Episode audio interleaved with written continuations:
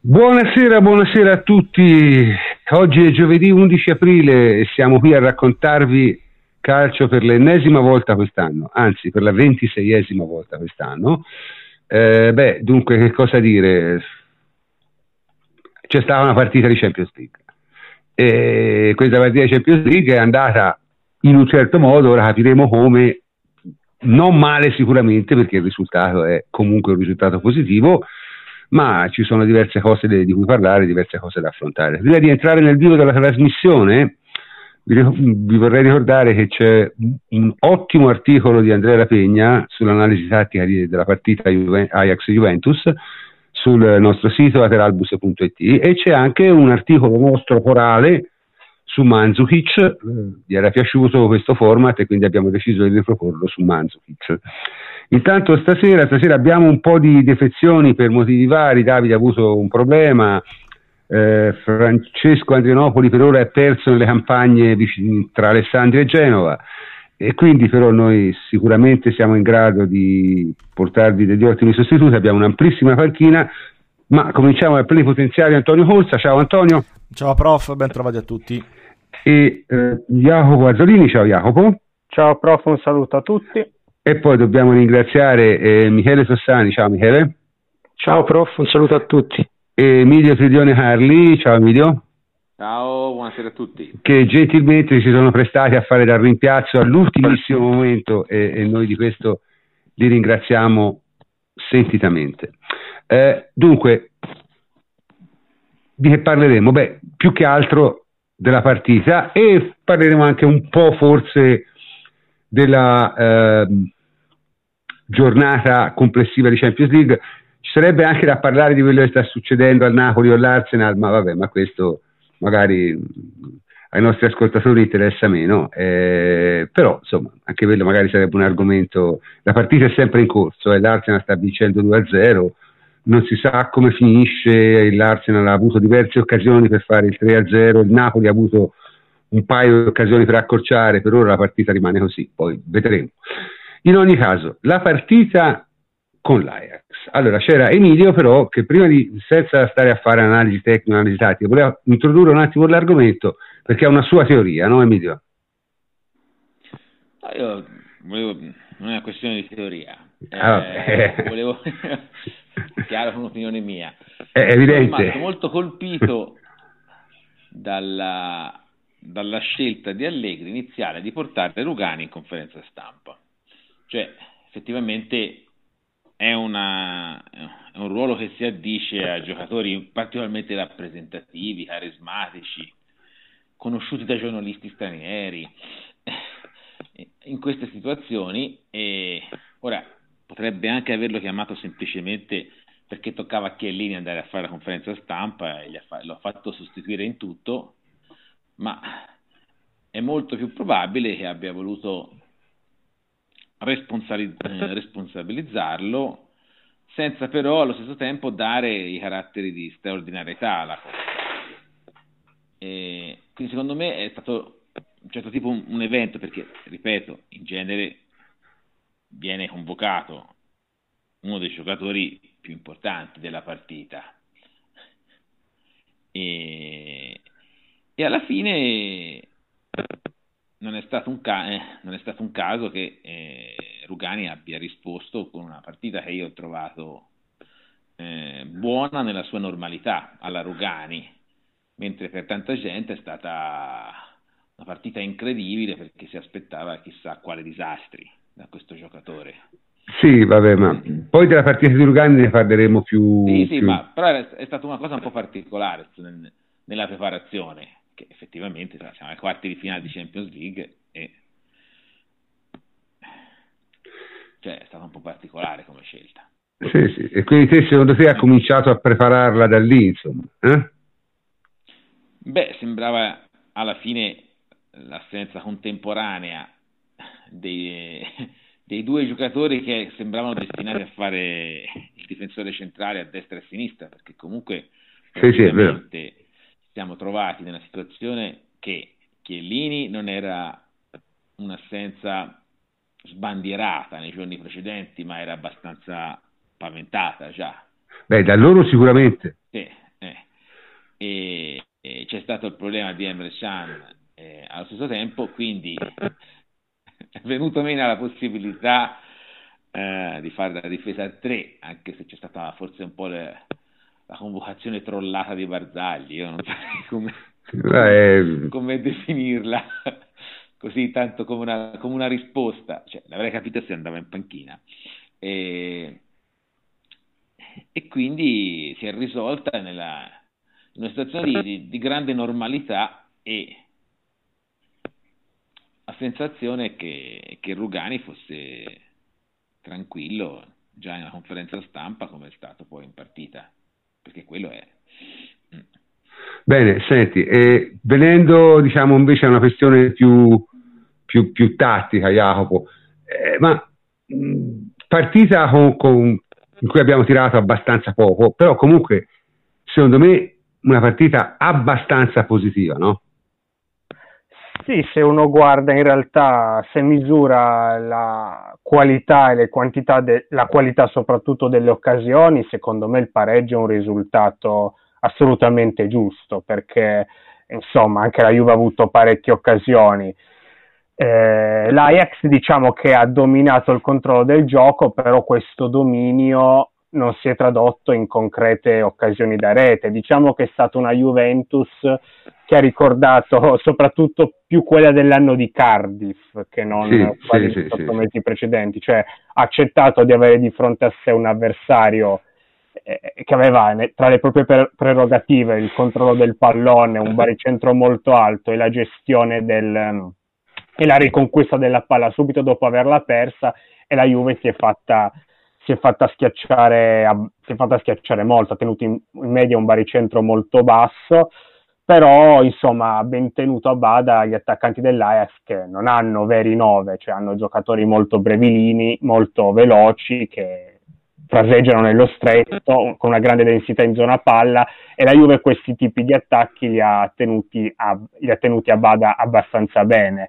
anche se non so se secondo me Allegri comunque si aspettava una gestione del possesso più sicura. Quello è un peccato perché le rare volte in cui hai superato la prima linea di pressing eh, riuscivi ad arrivare in porta velo- facilmente perché comunque ho notato che i difensori dell'Ajax, cioè i giocatori dell'Ajax sono proprio scarsi nella difesa individuale, cioè quando li punti. È un dato incredibile che ho visto è che la Juve su 32 dribbling ne ha azzeccati 27 che sono veramente, sono, veramente tanti.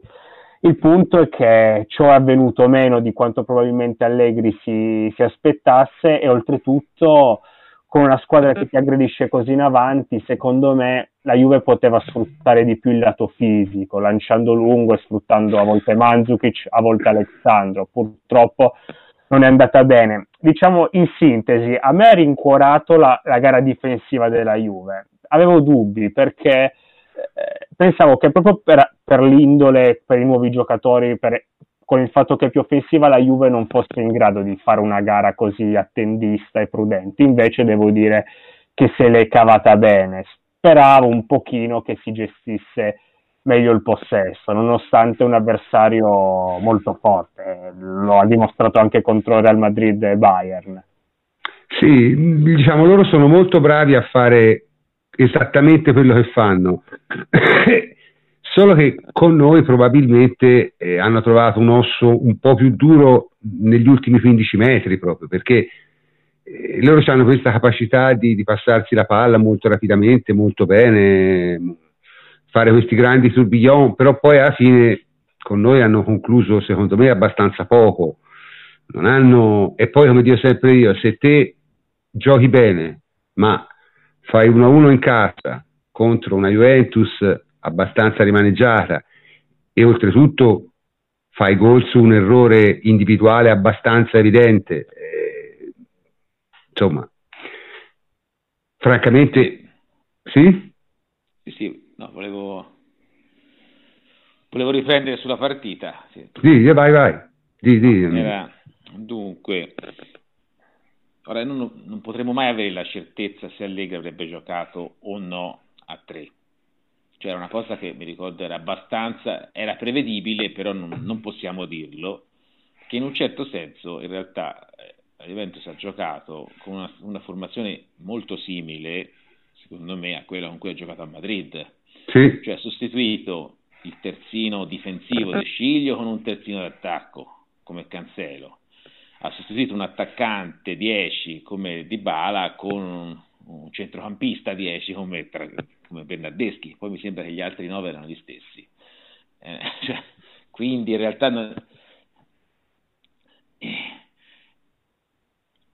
affrontando forse due degli avversari più diversi possibili che potevi trovare. Perché, certo. francamente io non, non, ricordo due trasferte con avversari così diverse, cioè proprio in assoluto. Eh, quindi alcuni problemi secondo me che secondo me la, eh, la Juve riscontra nelle trasferte di Champions League con questa formazione sono diversi. Eh, come diceva Jacopo, c'è stato questo problema del consolidamento del possesso, sicuramente. Eh, io ho trovato, cioè, magari ne parlerete dopo, non mi è sembrata la partita giusta per, eh, per Mandzukic come centravanti, per quello che si è sviluppata, al di là che è fuori forma che ha giocato male. Cioè, la sensazione era... Cioè, che se avessimo dovuto ripetere questa partita probabilmente era giocarla con, eh, con Dybala in quella posizione almeno per un'ora e magari addirittura con l'ingresso di Ken, ecco, successivo. Cioè, può essere, può essere, ne parleremo, però eh. dal punto di vista tattico diciamo la, la partita ha offerto più o meno quello che si pensava, no Michele? Sì, io non sono molto d'accordo su questo fatto che non, eh, non servisse Mandzukic dall'inizio. È chiaro, con il senno di poi, eh, ho visto anche una meme divertente su, sui social dove eh, si scriveva la formazione della Juve al posto di Mandzukic c'è stata la foto del Buonero, sì. Buonero. Il, Buonero, eh, Buonero credo sia stato memizzato parecchio dappertutto però eh, io credo che Allegri abbia voluto impiegare Mandzukic eh, perché è una sorta di feticcio, ma perché serviva per questo tipo di partita sulla carta. È chiaro che i risultati poi non sono andati in questo senso. Perché dico che serviva? Perché Mandzukic eh, doveva fare quello che ha fatto Harry Kane finché non è stato azzoppato contro il City e quello che avrebbe dovuto fare Milik col Napoli se Ancelotti stasera sciaguratamente lasciarlo fuori.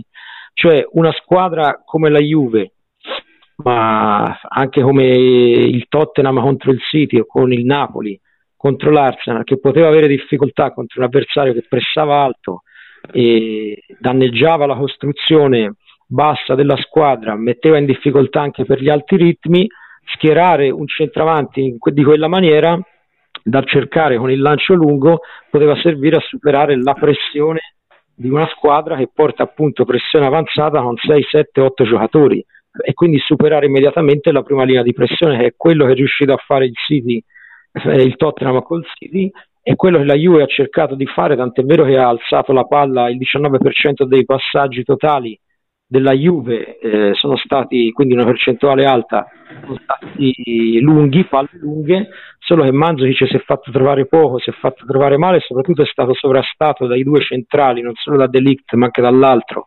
nel, nel gioco aereo e quindi anche per uno scadimento di forma, come diceva Emilio, non è riuscito a fare quel tipo di gioco.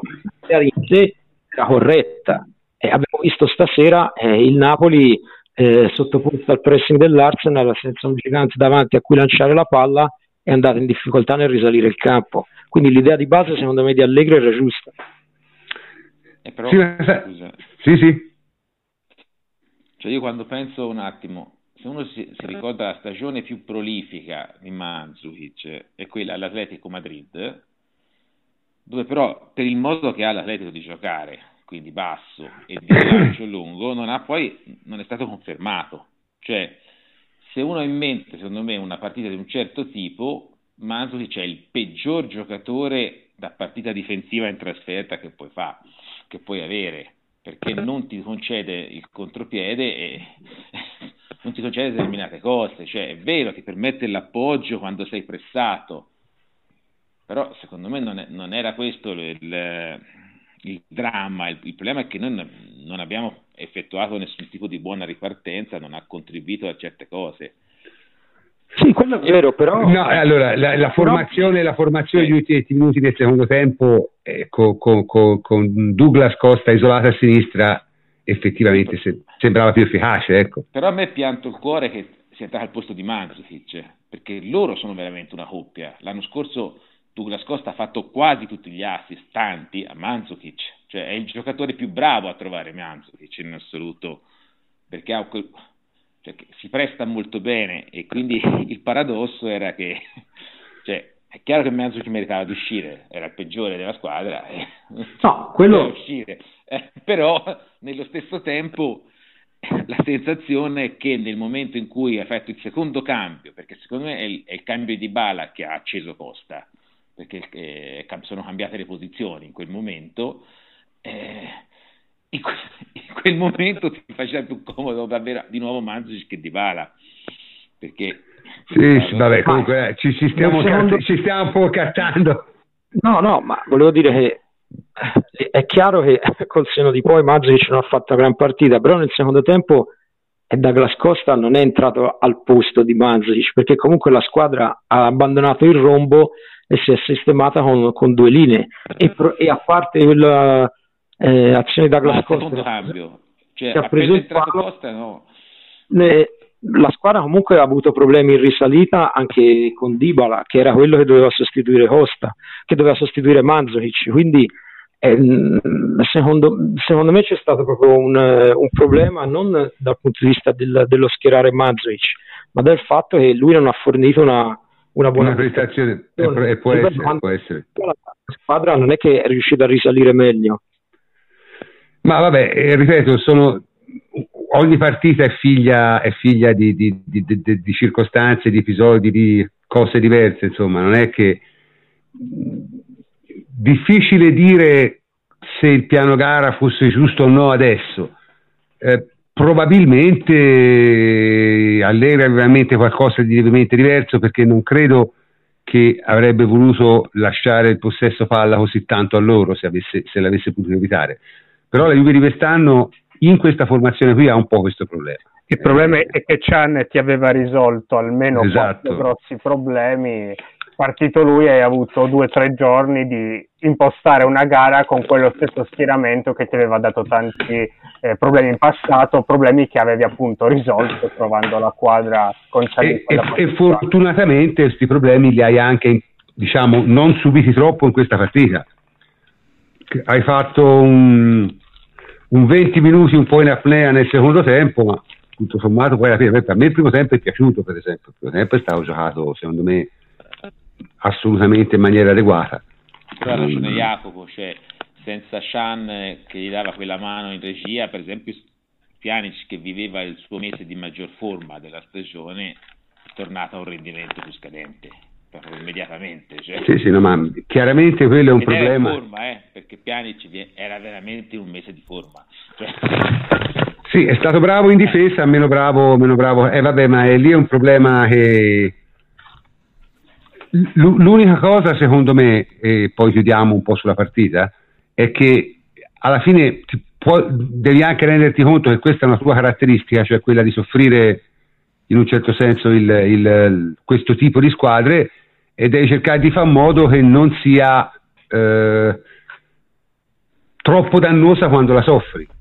Prof, posso aggiungere una, una, lettura mm. veloce? Sì, sì. Tra i problemi della Juventus eh, di questa partita, ma sono problemi che ci portiamo avanti da un po', oltre al mantenere palla, soffrire il pressing, eccetera, che già sappiamo, ma c'è un aspetto che ha eh, fatto notare soprattutto Allegri eh, proprio nel dopo partita di ieri ed è l'incapacità che abbiamo dimostrato almeno in questa partita di saper attaccare poi dietro eh, la linea eh, sono, sono a tre quarti sostanzialmente del, dei, dei, centrocampisti de, de, dell'Ajax, cioè dietro alle spalle dei centrocampisti dell'Ajax. Lì eh, c'era molto spazio, e noi non abbiamo tanti giocatori in grado di attaccare quello spazio e questo è un nostro, eh, un nostro limite. Eh, Bernardeschi è un giocatore di grande corsa e l'ha fatto vedere anche ieri, ma anche ieri ha sbagliato parecchie decisioni proprio a livello di eh, mm-hmm. ultimo, ultimo, passaggio, un paio di volte non l'ha data a, a, a Ronaldo che si era smarcato molto bene. E una volta c'è stato un bel inserimento ehm, senza palla da, da, parte di Mandzukic, eh, da parte scusa, di, di Bentancur ed è arrivato poi il, il gol della Juventus. Quindi questo è un qualcosa dove dovremmo lavorare molto. Secondo Allegri, lui ha parlato proprio di incapacità da parte dei giocatori in rosa. Eh, credo eh, tutti tranne, intendesse tutti tranne che dire, di questo comunque è l'unico che, che ce l'ha come caratteristica di sapersi inserire senza palla, ma inserirsi fino a dentro l'area di rigore, occupandola eh, rendendosi pericolosa. Questa è una cosa che non abbiamo e mi collego a una partita di eh, Europa League di oggi. C'è un nuovo acquisto della Juventus che invece questo lo fa molto bene. Eh, che. Ha segnato anche oggi è Ramsey e quindi eh, questo potrebbe Ramsey. per il futuro anche eh, risolvere parzialmente questa che è e resta una delle difficoltà da parte della Juventus perché Di Bala sulla tre quarti non te lo fa quello sprint ormai lo sappiamo quello scatto quella, quella giocata o comunque ha bisogno di altro per farlo, di compagni, di passaggi. Ma io, sai, io, io, sono, io, sono, fermamente convinto che i problemi della Juve siano quasi solo esclusivamente problemi di centrocampo io lo vado predicando da anni, noi non abbiamo eh, più... Il reparto, il reparto più debole. Noi abbiamo, non abbiamo più ritrovato un centrocampo forte come quello che avevamo nel 2015, quindi è... è, è è difficile cioè, abbiamo, eh, rifarlo. È difficile, però, però, ci devi provare. Se vuoi fare una squadra di alto livello europeo, ci devi provare. Comunque, vorrei cambiare un attimo argomento perché siamo andati come sempre un po' lunghi. Dunque, diciamo, l'occhio è puntato su due giocatori. No? Da una parte è Rugani, Rugani direi che ha superato il test, no Jacopo? Ha giocato secondo me piuttosto bene, l'ha detto anche Miglia, ha giocato bene in modo normale, cioè ha fatto la partita che doveva fare. Sì, diciamo che secondo me, io cerco mai di non eh, bersagliare nessuno, un pochino di preoccupazione per, per la presenza di Rugani era motivata guardando i precedenti.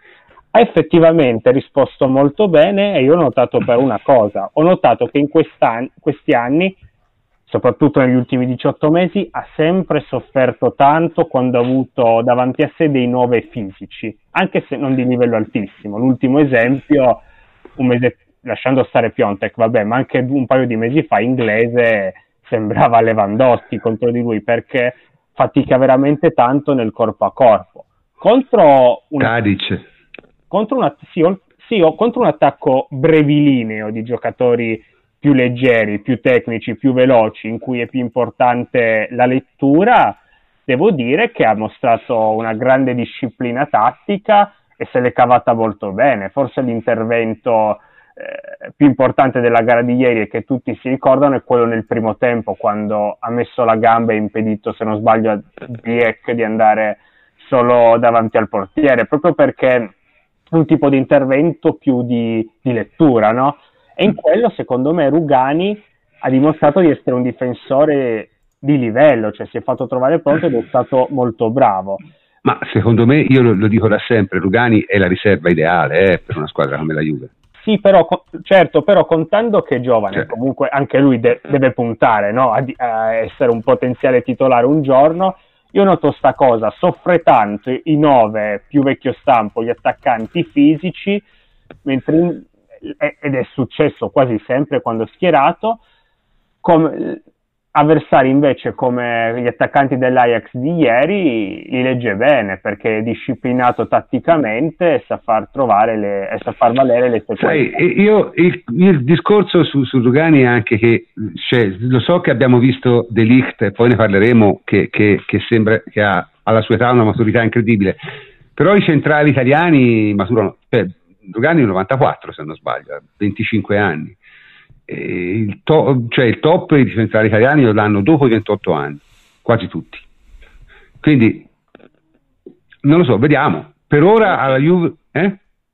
Sì, però dicevo, secondo me su Rugani si viene sempre fatto un discorso di, tra virgolette, timidezza, che secondo me è una cattiva lettura, Rugani. Secondo me Rugani è uno dei giocatori più tranquilli del mondo con la palla. Eh eh, con l'avversario. Rugani è un giocatore lento, molto lento decisamente legnoso, che ha bisogno di giocare in un certo modo, in maniera diciamo riflessiva, attenta, attendista, cioè nel senso che non farà mai certe cose, ma, eh, ma è utilissimo perché ge- generalmente non fa la prima mossa sbagliata quando viene puntato. Però io ripeto, l'ho visto giocare dal vivo anche quando giocava nell'Empoli B.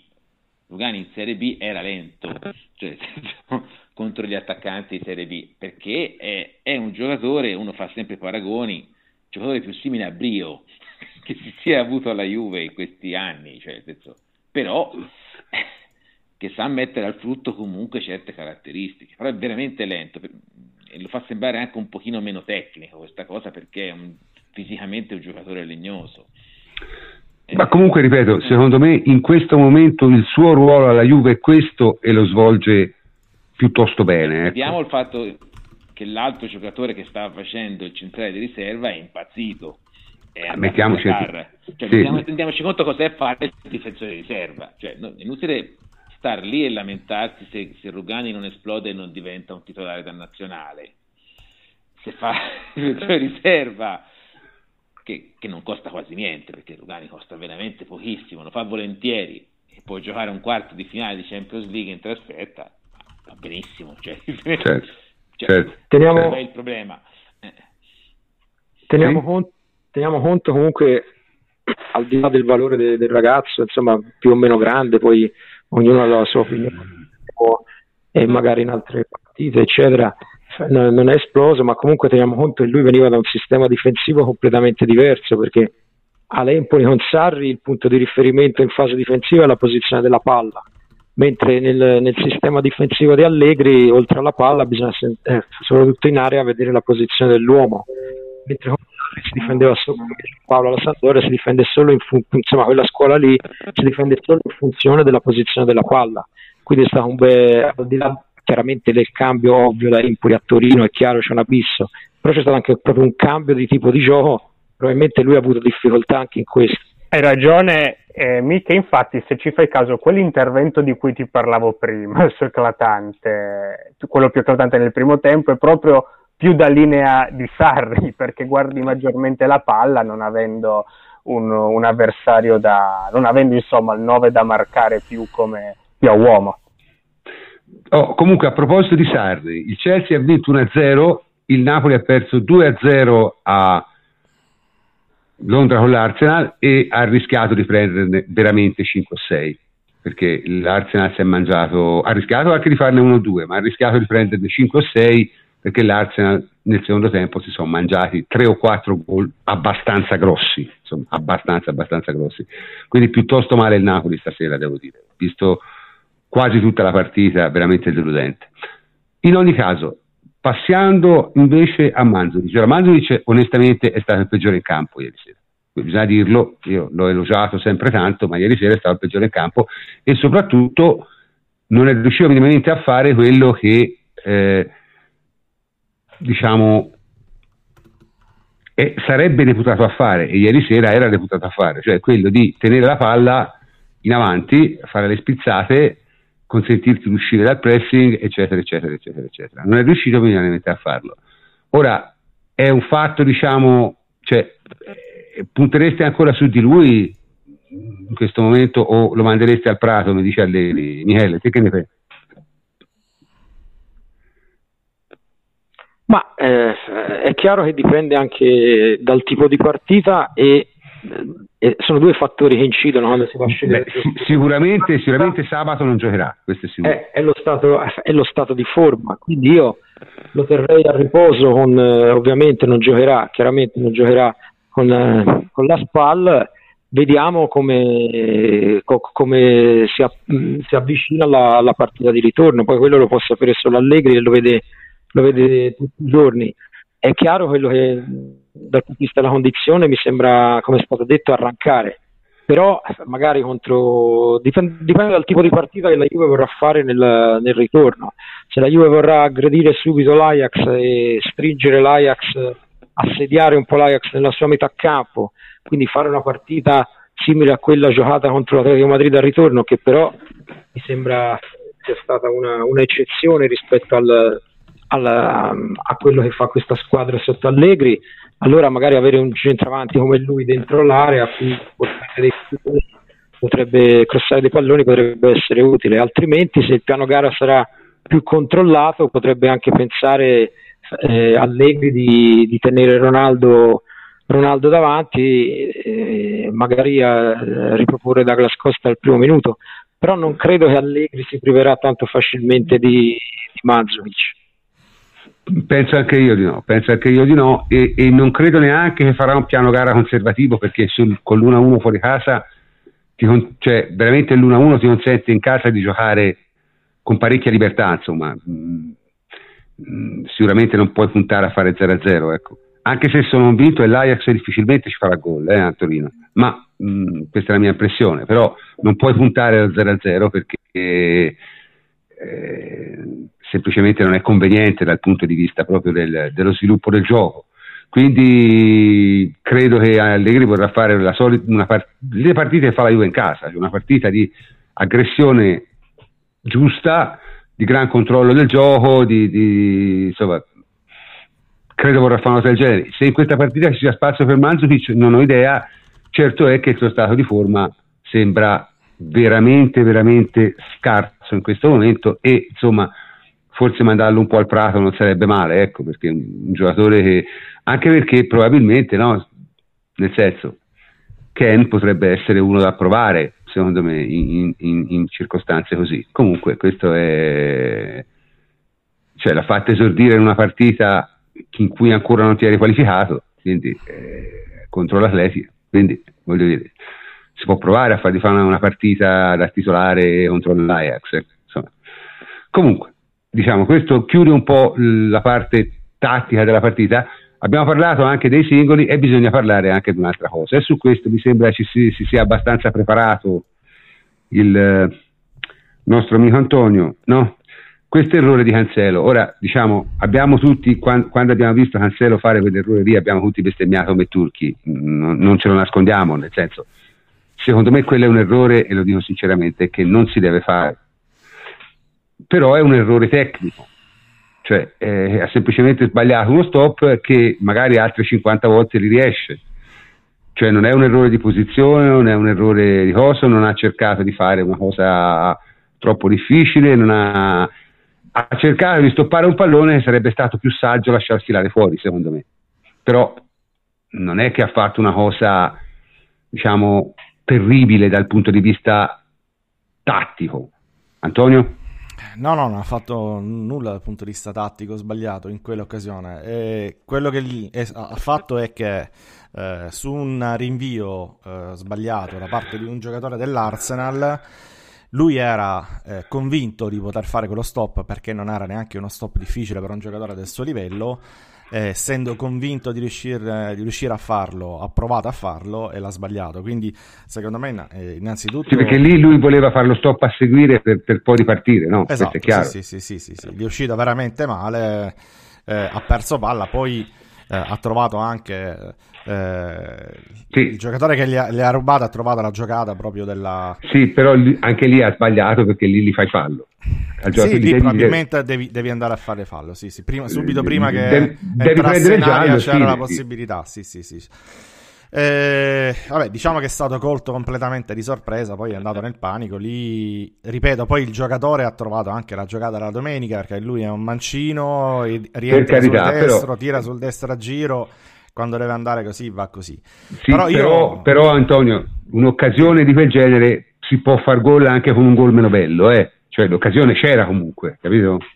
Sì, prof, di occasioni ne hanno avute una quindicina, dico. E, e la sfiga è che è capitato proprio in quell'occasione, poi di tiri ne hanno fatti, eh, ne hanno fatti anche abbastanza, però voglio dire, eh, quello è un errore, eh, io non mi focalizzerei più di tanto su quell'errore perché insomma, non vorrei fare overthinking, è un errore che è capitato, tra l'altro a un calciatore che, eh, ecco qua forse c'è un ragionamento da fare, eh, io ho notato che dalla eh, gara eh, con il Napoli, eh, dove eh, se ricordate Allegri lo sostituì al sessantesimo circa, subito dopo il gol di Calehon, eh, che prendemmo per una sua, per una sua disattenzione, ehm, con una mossa molto insolita perché di solito non fa mai né cambi eh, così ravvicinati ma né cambi punitivi allegri.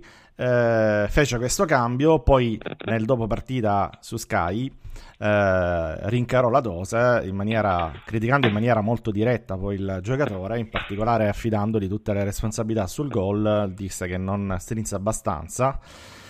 Eh, addirittura un errore che faceva troppo spesso eh, Cancelo, disse così Allegri. Ecco, da allora eh, secondo me eh, si è creata pure questa, non so se chiamarla narrativa, però questo Mm, mm, questa esagerazione, ecco, la chiamo così nei confronti di, di Cancelo, anche giustificata poi da mm, perché Allegri non si è fermato a quelle dichiarazioni, poi eh, l'ha fatto giocare come ala, la gara contro l'Atletico non l'ha fatto giocare tra i titolari, quindi eh, qualche cosa c'è stata anche da parte di Allegri che ha fatto seguito a quelle parole lì, probabilmente una semi bocciatura ehm, proprio da parte di, dell'allenatore della Juventus. Io non ritengo, vi devo dire... Bo- la... Bocciatura, cioè lo metti titolare in un quarto finale CL, cioè che bocciatura è? No, no, ho detto semi-bocciatura, nel senso che l'ha, l'ha eh, criticato davanti ai microfoni, eh, poi non l'ha messo titolare nella partita più importante dell'anno perché era quella in quel momento e poi l'ha fatto giocare Ale, eccetera. Quindi mettendo in dubbio proprio la sua capacità di giocare terzino. Ehm, proprio per le scelte che ha fatto. Secondo me Cancelo è innanzitutto un terzino. Eh, secondo, io non credo che il suo problema principale in questo momento, perché è innegabile che da 5-6 giornate stia giocando al di sotto delle sue potenzialità, io non credo che il suo problema in questo momento sia difensivo, anche se ovviamente può migliorare, deve migliorare come tutti però voglio dire, non... voi, voi, vi ricordate l'anno scorso Licksteiner? C'avevamo le squadre avversarie che facevano la partita espressamente per mettere sì, in difficoltà ma, lui. Ma perché... Licksteiner, era un giocatore andato, cioè nel senso era un giocatore oltre la fine. Ora, eh, appunto. non è un buon esempio. No, invece è un buon esempio per dirti che le squadre avversarie impostavano la partita proprio su di lui ritenendolo un punto debole della Juventus e quindi ci lavoravano e quindi lui era l'anno scorso effettivamente un giocatore che difensivamente eh, pagavamo perché appunto creava delle, certo. delle, difficoltà alla squadra e la squadra avversaria impostava la gara su di lui. Cancelo invece al contrario quest'anno per i primi mesi, i primi due o tre mesi, quattro pure, è stato invece il giocatore sul quale noi abbiamo costruito la partita molto spesso eh, determinante per, per, noi, non per gli avversari. Quindi io non lo vedo come una, eh, un problema difensivo, quasi mai, anzi direi mai, una squadra avversaria l'ha impostata su di lui o è riuscita a metterci troppo in difficoltà quando c'era Cancelo in difesa. Poi è vero, fa degli errori. Fa degli errori... questo è il problema, Antonio. Antonio, non ci nascondiamo dietro un dito. Fa degli errori che portano a situazioni pericolose e le fa ragionevolmente spesso. Il punto no. è che secondo me, secondo me, me ragionevolmente spesso, però è insomma Beh, no. uno ogni due partite. Tanto, però, prima giornata di campionato giochiamo contro la peggiore squadra del campionato. Eh, vabbè, ma mi stai a parlare di sette mesi fa. Vabbè, però vinciamo eh, vabbè, tra, perché... tra, uno ogni due, troppo spesso e sette mesi fa. No, no, no, no, no, Antonio, dai, via. Scusa, Antonio, però Vabbè. Primo gol non chiude il cross di Ciaccherini, secondo gol fa tutto quello che non doveva fare contro Ciaccherini fino a che non lo stende in area da una situazione non pericolosa. Il problema è che Cancelo, secondo me, no, non è il tipico di terzino d'attacco come era Cafu, Maicon, che sapevi che attaccava tutta la partita e quindi certi aspetti non difendeva. Secondo me quando è uno contro uno concentrato sa difendere. Il problema è che è un difensore che ha la sciocchezza in canna, cioè quello discorso, certo. la cosa che è proprio la mancanza totale di mestiere e lui ha fatto il terzino destro tutta la carriera a 25 anni, quindi ha perlomeno 7 anni di carriera da professionista. Cioè sì, anche se non ha fatto sempre terzino. Vabbè, a 24 realtà, anni l'ha fatto tra... poco il, il terzino. Eh? a 24 anni il terzino diciamo che ha giocato il 90% della carriera nella metà campo offensiva mettiamola così poi al di là sì, della, sì, ma, ma ti sto dicendo che non è della problema... posizione Ripeto, di partenza ripeto, io ho fatto il confronto con i due migliori terzini attacco che mi vengono in mente, quindi Maicon e Cafu, forse perché Alves è una categoria superiore a tutti, non ce lo metto, sapeva anche difendere, ma questi sì, non però, difendevano, però Emilio, scusa, ma non, è, ma non, è, che al mondo esiste Maicon, Cafu, Dani Alves e la merda. No, cioè io io sto questo, questo No, ma il nessuno, Antonio. No, Non è ma che- io andare a fare il confronto con i giocatori più forti della- della- degli ultimi aiutare. 30 anni come eh, Terzini e dire che non è bravo come lui. Lo so, bravo, non è bravo come lui, ma non ce ne sono altri 50. No, Terzini, no, però eh. Antonio, il problema non è questo, Eh, cioè è altrimenti che ti tutti dico- noi... altrimenti ti dico che, che Dira non però è bravo come cosa. Zidane, che, che- Sì, però, allora, allora. siamo anche corretti. Cioè, Eh. tutti noi in Cancelo vediamo delle qualità notevoli, ci sono delle statistiche, le abbiamo viste oggi, che ti dicono che dal punto di vista offensivo è il miglior terzino d'Europa. Mm, tra i migliori... sì. Tra i migliori, diciamo, sta Sì. sopra la media di tutti gli altri. Esatto. Eh, allora, non è una cosa, diciamo, fuori dal mondo augurarsi che sia possibile insegnargli anche due o tre cose in più dal punto di vista tattico e difensivo in modo da renderlo più completo, in modo da farlo No, crescere. ma, ma infatti è il, è il- è il ruolo di Allegri quello, no? nessuno glielo Certo. nega. E ci sta lavorando. ci E quindi lavorare. magari ogni tanto se ti dà una, una bastonata perché ti ha fatto Eh, prendere un gol, non però- è sbagliato. Ecco. Però sulla bastonata, a parte il fatto che te l'ha anche fatto fare ed è più importante quello che ti ha fatto fare. Sì, ma non, non dico, no, ma non dico, non parlavo del di ieri, eh, perché ieri secondo me è un errore di tipo diverso. Ieri è un, un- un errore non, errore. è, non è un errore difensivo, dici tu. No, Eh, non è un errore difensivo. Però il È problema uno qual stop è? sbagliato. Sì, sì, sì. Il problema qual è? Che non bisogna, secondo me, esagerare. Perché Cancelo che cos'è? È un giocatore che eh, è un giocatore di qualità, un giocatore offensivo, come tutti i giocatori offensivi. Perché è utile? È utile perché ti fa quelle cose che gli altri non fanno. Ti tenta quella Perfetto. giocata che gli altri non, non tentano, ti prova il passaggio difficile che gli altri non fanno, il dribbling anche in situazioni difficili che gli altri non fanno, prova a farti uscire palla eh, con una giocata di prima quando gli altri ci mettono eh, due, due palleggi per stopparla e quindi questo lo porta automaticamente a rischiare il doppio degli altri e quindi anche a sbagliare di più. Quello che dico io è che se tu esageri eh, con ehm, la critica chiedendogli troppa attenzione, rischi di cancellare tutto quello che hai detto prima nelle statistiche, cioè rischi di farlo diventare un giocatore normale che non è bravo neanche a difendere. Quindi eh, Io, ho francamente, visto- Antonio, io questo io non- io questo non lo credo. Eh, fammi finire. Quello che ho visto io contro eh, la partita di ieri è un Cancelo che secondo me non ha sbagliato dribbling inutili, anzi le statistiche dicono che ne, ne ha fatti 5 su 6, quindi è tra- il migliore tra i migliori in campo. Non ha sbagliato cross, cioè ne ha tentati 4, più di tutti i giocatori dell'Ajax inclusi in campo. Eh, non sono stati le poche palle recuperate, il suo problema ne ha recuperate 7. Eh, contrasti vinti 11 su 16. Quello che ha sbagliato, che ha sbagliato è, è che è stato impreciso. L'imprecisione nasce, secondo me, da un fatto in questo momento psicologico. Quindi, come ne deve uscire? Secondo me il problema principale in questo momento di, di Cancelo è, la penserò in maniera diversa da te, più offensivo che difensivo. Cioè il problema è quello che non sta riuscendo a dare nella fase offensiva, secondo me, perché è troppo frenato. Perché ieri non è stato utile per nulla nella costruzione del gioco, cosa che invece eh, dovrebbe essere la priorità. No? L'abbiamo acquistato per questo, sostanzialmente, per aiutare nell'uscita del gioco. Non è riuscito a farlo perché sbagliava troppi palloni, perché non si prendeva troppo, non era lucido in quel momento. eh, perché pensava troppo a non perderla. Ecco, questo qui, secondo me, portato all'eccesso, può portare a sminuire eh, l'iniziativa da parte di questo che è un giocatore di qualità, quindi che ha bisogno di sostegno e tutto.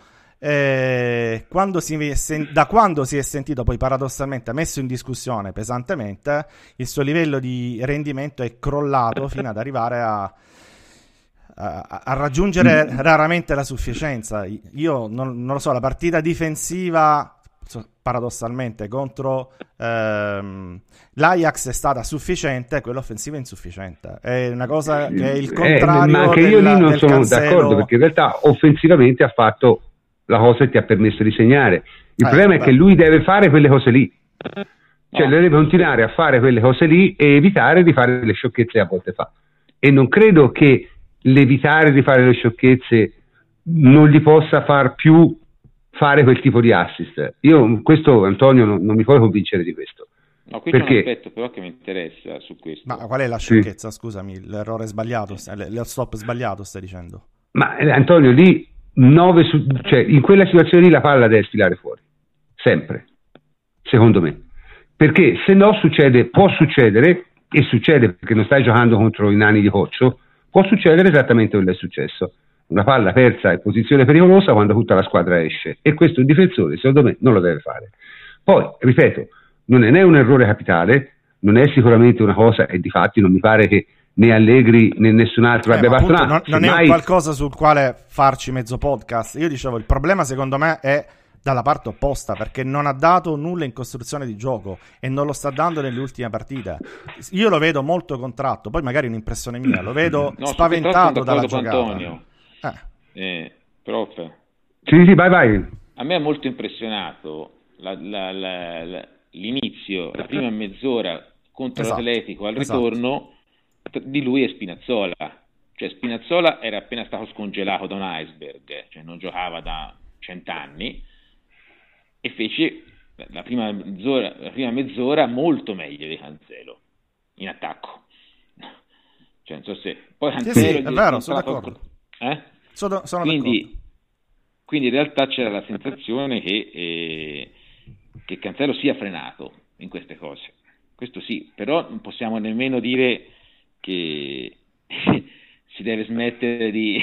di no, no, per carità, per carità. Io ho analizzato il, un problema per me, per me è un problema. Poi sarà anche psicologico, sarà anche Però se il carattere fisico. di Bergkamp alla Juve può starci un anno o due e poi ciao bello, cioè, il concetto è quello, perché alla Juve devi reggere ben altro, cioè non l'allenatore che ti dice ha sbagliato una chiusura difensiva, se quello è un problema non ce la fai alla Juve perché sei sotto una pressione inaudita, cioè, ripeto. Allora, secondo me, eh. secondo me bisogna come al solito cercare un minimo. Avere, se ha questi problemi mi dispiace, ma ripeto.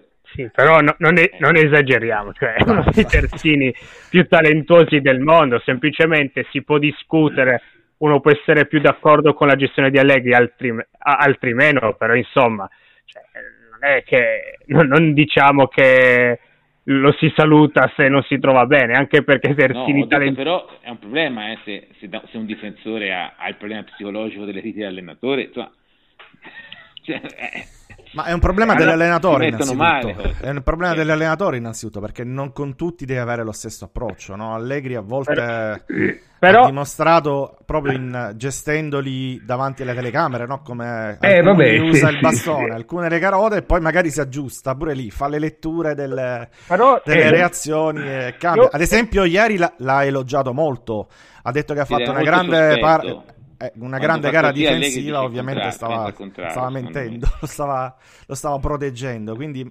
anche mm. lì si gestisce Allegri. Eh. Ma non lo so, cioè, io ripeto, secondo me mh, mm, non è una cosa... È un giocatore che ha, secondo me, enormi qualità e enormi potenzialità, deve continuare a fare il terzino, secondo me. Sì, sì. E, però, diciamo, non si possono chiudere gli occhi su, No, deve, deve Alcune... ritrovare la fiducia che aveva perché è fondamentale, perché altrimenti non è, non è, un certo. buon terzino, cioè è meglio, è meglio De Sciglio altrimenti. Quindi deve ritrovare la, quello che lui sa fare, quello che è, che è un, un, terzino offensivo e deve imparare a non fare quelle cazzate o a gettare ogni tanto la palla fuori, sicuramente, quello eh, ecco, lo si può insegnare. Perché ecco, quello per esempio ce l'ha, che è brutto, cioè sì, perché eh, quella è una cosa che tecnicamente uno come lui è imputabile solo a, leggerezza. Cioè, anche, anche ieri ha fatto due o tre volte, fa il cambio di campo, manda la palla a 20 metri dove dovrebbe mandare. Quello è ingiustificabile. Vero. Perché un Vero. giocatore com, come, come, con la sua tecnica una cosa del genere la può fare solo per distrazione. Anche se, secondo me, comunque, non parlo di qua, però in generale è un, è un binomio che sento, una contrapposizione alla terzino. Secondo me lui... Eh, cioè deve migliorare in alcune cose, però lui comunque pensa da terzino, pensa da laterale basso, seppur con dosi offensive, ma lo si è visto nella gara con l'Atletico la differenza tra lui e Spinazzola. In quel caso gli esterni hanno giocato da ala e lui negli ultimi metri non ha quell'affondo d'ala che può avere più Spinazzola, è un giocatore che secondo me oggi si esalta soprattutto nel, nel palleggio basso, cioè nel, logico che deve farlo meglio, però secondo me lui pensa da terzino ed è lì che si deve lavorare perché Beh, da l'abbiamo, pre- l'abbiamo preso per top. quello eh, l'abbiamo preso proprio per quello per il Come palleggio ter- basso come... la costruzione dal basso sì o, o anche più in avanti quando fa quei tagli anche verso l'interno sì. eccezionali comunque Cancelo su questo non ci piove è un terzino poi ovviamente deve migliorare come, come tutti però un giocatore che secondo me a differenza di altri e questo, questo mi sbilancio, il suo meglio lo darà soprattutto nel palleggio dietro che non più in avanti, perché sono le sue caratteristiche. Sì, io sono abbastanza d'accordo con Jacopo, ripeto, secondo me è una questione... Non deve migliorare come tutti, deve migliorare alcune cose che si, di solito si migliorano da più giovani ancora, tutto lì, cioè, cioè ah, ma, delle, ma cos'è questo? Ma cos'è questa grave lacuna nei fondamentali che ha Emilio? Cioè, non, non, capisco. Che a me sembra il Trivela messo a fare il terzino, cioè un giocatore talentuosissimo, velocissimo, che non ragiona, non, non legge bene la situazione, non, le, non, legge il pericolo, non fa la scelta quando le cose si mettono male, ripeto. Cioè, questa è una cosa, cioè, a me non me ne frega niente se sbaglia lo stop, perché è giusto provi gli stop difficili però lui deve sapere che se un avversario abbastanza pericoloso gli va via e la partita è di un certo tipo, si fa fallo. Cioè non è una cosa che la deve insegnare Allegri a 25 anni, la doveva, gliel'avevano insegnata anche quelli prima, doveva esserci arrivato anche prima, perché non è Allegri, non è il correttore di, tutti, di tutte le asinate dei giocatori giovani, perché a 25 anni non sei giovane, a 25 anni all'Ajax sei un giocatore che è rimasto tre anni di troppo, tanto per essere chiari. Cioè, sì, oddio, c'è eh, quelle, vogliamo citare quello che è successo al 93esimo. Cioè, eh, infatti, allora, te, te, Tenag, cioè, Tenag, ha fatto entrare il ragazzino si chiama Ellenkamp. Eh. eh. Allora, il ragazzino praticamente con un fallo tattico a centrocampo ha impedito alla Juve di avere una palla gol grossa al 93esimo perché è partito un contropiede, se parte il contropiede con Di Bale e Ronaldo è un casino e lui ha levato di mezzo Ronaldo. Ci ha preso il giallo, però lì lui ha percepito il pericolo e ha fatto il fallo tattico. E ripeto, è l'Ajax, eh? non stiamo parlando del toro di Mazzarri, eh? cioè è un diciottenne dell'Ajax.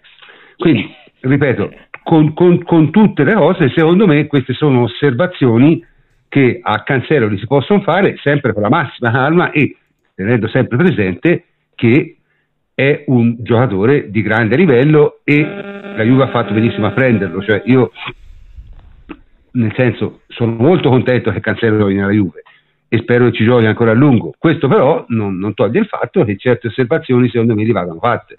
Tutto qua. Comunque te Antonio mi sembra piuttosto arrabbiato, non tanto con cose che ieri sera eh, eri arrabbiato più che altro con, con i commenti sul, sul, web, no? No, ma più che con i commenti, guarda, c'è una tendenza nella tifoseria bianconera eh, che ormai è cronica, quasi a non lo so, a trattare i giocatori di qualità in maniera differente rispetto agli altri. Forse perché si pensa ancora anni 80, no? Cioè questo macismo di quello che corre 90 minuti, corre per tre, si spacca le ginocchia. È, è vero, eh? anch'io ho questa impressione. Sì, sì, sì, sì, Invece con i giocatori di qualità uh, non li si perdona nulla. Non solo. Uh, c'è questa, questa, idea per cui il giocatore di qualità non serve a nulla se non ti risolve la partita, e poi è un'idea sbagliatissima nel 2019 perché il giocatore di qualità oggi, soprattutto nella Juve, corre quanto i giocatori non di qualità, eh, molto spesso ha compiti difensivi simili e quindi è assolutamente calato all'interno di un concetto di squadra e non è esente da, da, da nulla. Eh, questo si è vissuto poi nella Juventus, l'abbiamo vissuto, guarda, ti parlo di giocatori che stanno in rosa, no? Eh, tanti giocatori, Bonucci eh, esaltato per le qualità offensive, tutti i passaggi, i contropassaggi, migliora al mondo, poi improvvisamente diventa un bidone, diventa uno che eh, dobbiamo sostituire immediatamente l'anno prossimo, che è finito, eccetera. Cancelo, eh, i primi tre mesi del campionato era per tutti tutti i tifosi della Juve avevano la, la, figurina sua, l'avatar, le gif, tu, le gif, tutto. eh, ora diventa uno che non può essere neanche eh, schierato in Champions, anzi Aridate cede Sciglio. Eh, Dybala ha attraversato un periodo simile, da Dybala Mask fino al Panchinaro che va a donne e non ha la mentalità per giocare nella Juve. Douglas Costa, l'anno scorso MVP della stagione.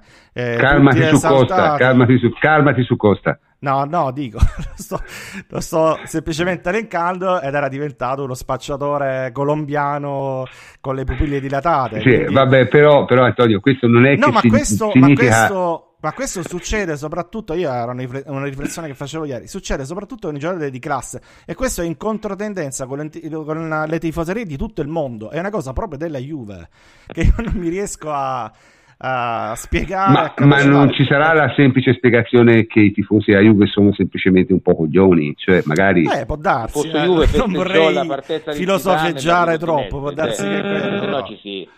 Eh. Scusa Emilio, non ti ho sentito, dimmi tifoso Juve festeggiò la partenza di Zidane e l'arrivo di Nedved, eh. tanto per essere chiari. Cioè, eh, e... ce l'ha, ma ce l'ha questa cosa perché io sì, mi sono comunque, fermato ne, qui. Ma, Nedved, ma, Nedved era bravino. Eh. Sì, sì, io, io, io, sono stato una vedova di Zidane tutta la vita, però Nedved era effettivamente era bravo. Ma Zidane l'hanno fatto scappare da quanto gli hanno rotto i coglioni, questo è da detto che Zidane non ne poteva più di sentire il mugugno, le cose, che non gli piaceva più. No, però è vero che senti eh. delle cose, cioè, eh. c'è gente che rimprovera a Dybala la mentalità, la testa, cioè a me pare che non è riuscito, non, non, ha funzionato bene nel ruolo che gli ha cu- provato a cucire Allegri, ora ognuno ha le sue opinioni, c'è chi dà la colpa al giocatore, chi dà la colpa all'allenatore, ora non mi interessa parlarne, però a me pare che abbia mostrato una dedizione di Bala al compito, veramente encomiabile, una mentalità da grande giocatore, lo si no, vede da anche giocatore da umile, come... non da grande giocatore, da giocatore umile, sì, da, giocatore, lo vedi anche che... da come ha aumentato i numeri piacere. difensivi, dalla generosità in non possesso di Bala fino a un annetto fa, cioè difensivamente era un giocatore molto pigro. Eppure molti tifosi gli rimprovera, lo trattano come del, volte però basta poco, eh. del talentuoso viziato che non ha voglia di sacrificarsi. Cioè, ma, ma, ma, lo stesso Canzano, ma io vedo cioè, cattiveria che... più che questo. Io ci vedo addirittura cattiveria verso giocatori di qualità, che è una cosa che non mi riesco a spiegare. Poi, ripeto, magari delle spiegazioni ci saranno, forse sono quelle del prof più terra terra, però direi incredibile. No, c'è anche, c'è anche una, solito... una,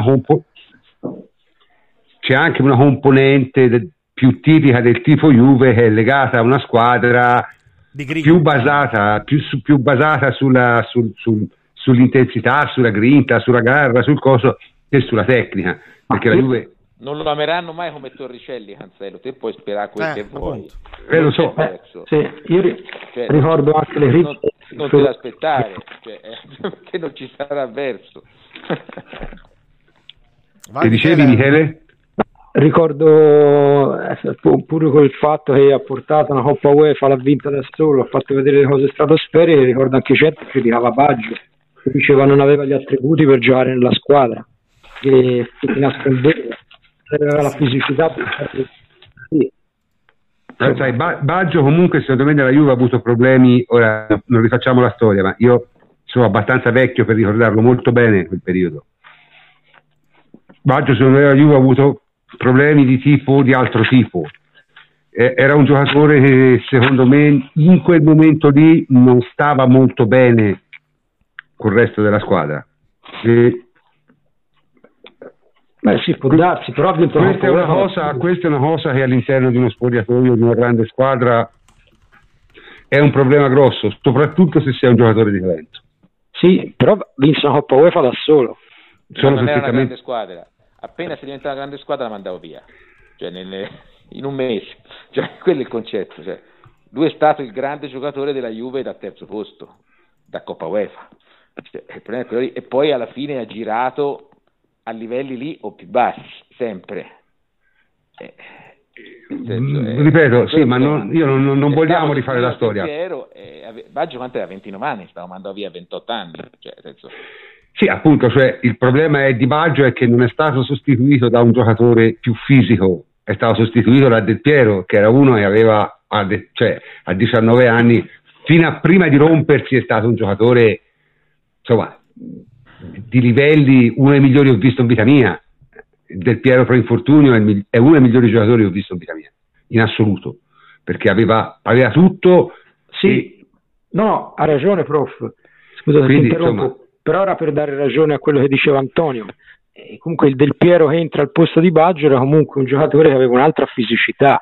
Poi con Del Piero e Ravanelli Gialli c'era una fisicità eh sì, però comunque Del Piero, aveva, Del Piero, aveva, una tecnica che sì, non aveva nulla da invidiare a quella di, di, oh, di, prof, di senza, Baggio, senza, cioè, andare, senza, andare, troppo indietro Pogba, Pirlo cioè abbiamo visto giocatori di questo genere che sono stati discussi no, dai. No, no, no, Pirlo no. Pirlo, anche, anche, anche. Pirlo che perde troppe palle davanti alla difesa, anche, anche. In assoluto il peggiore per, per, quanto riguarda le lamentele dei tifosi è stato Pogba, che Pogba oltre ad essere un giocatore dalla qualità immensa, cioè nell'ultimo anno di Pogba alla Juve cioè quasi tutta la creatività dipendeva da lui, ma oltre a quello si faceva un mazzo della sì, Madonna. Era il miglior difensore possesso. della squadra per distacco. Si, si faceva il quarto a sinistra, raddoppiava in aiuto al terzino e sentivi dire la foca, fa i numeri da circo, cioè veramente una mm, cosa... Allora, va bene, diciamo siamo tutti d'accordo che il, il, il, medio tifoso Juve ha una scarsa propensione verso il, uno scarso amore in generale verso i giocatori più tecnici. Questa è reale, è vera, e non c'è niente da fare e deriva un po' da tutta la mitologia legata a questa squadra e però poi e fondamentalmente... sono gli che rompono le palle ad Allegri per il gioco eh? perché poi ci vuole coerenza sì sì no no, no certo ma, ma questo ah, voglio no, dire non è che parentesi. ma perché voglio dire è, una via di mezzo capito cioè il tifoso medio è una via di mezzo tra il, il, il tattico mancato il nerd il coso ci sono mille componenti se te pensi appunto come, come, come, in generale vengono attaccate le, le, cose Juve dai suoi tifosi, vabbè, eh, voglio dire, noi abbiamo tanti esempi di patologia, c'è il nostro amico Francesco che purtroppo stasera si è perso nella nebbia e non può intervenire, che addirittura ha tutta la sua bella collezione di feti in barattolo e ogni tanto tira fuori e, e c'è della gente incredibile. Divisi per argomento, divisi eh, per categorie. Eh? Ce l'ha divisi per categorie, per argomento. Sì, sì, sì, sì, sì ce l'ha proprio, insomma, c'è una collezione veramente estesa, estesa invidiabile per certi versi. No, beh, però, questa era diciamo... una curiosità, eh, non c'entrava niente con Cancelo, però così. Cioè... No, no, vabbè, ma soprattutto perché poi adesso parliamo anche di, di altri due giocatori. Però c'è anche un aspetto, eh. Cioè, il tifoso Juve si fissa anche su certi episodi. È vero anche. che Baggio è stato discusso, però Baggio non poteva iniziare peggio il rapporto con la tifoseria Juve. Cioè, Baggio fece il numero di Firenze era il giocatore più pagato del mondo e fu una, una cosa folle. Eh, quella non, sì. Cioè, sì, sì, sei il giocatore più pagato del mondo, ne prendi la... la eh, giu... te, fa una cosa del genere, sì, starai su coglione a metà tifoseria per tutta la tua esperienza alla Juve. Cioè, fine. Sì, cioè, allora diciamo che Baggio eh, non era molto bravo non era molto bravo a gestire gli aspetti più social della, eh, della sua vita, ecco, un personaggio particolare. Cioè, Baggio è stato acquistato. Social skills basse di Baggio. No, sto dicendo che è arrivato esattamente con le aspettative in cui è arrivato Ronaldo quest'anno.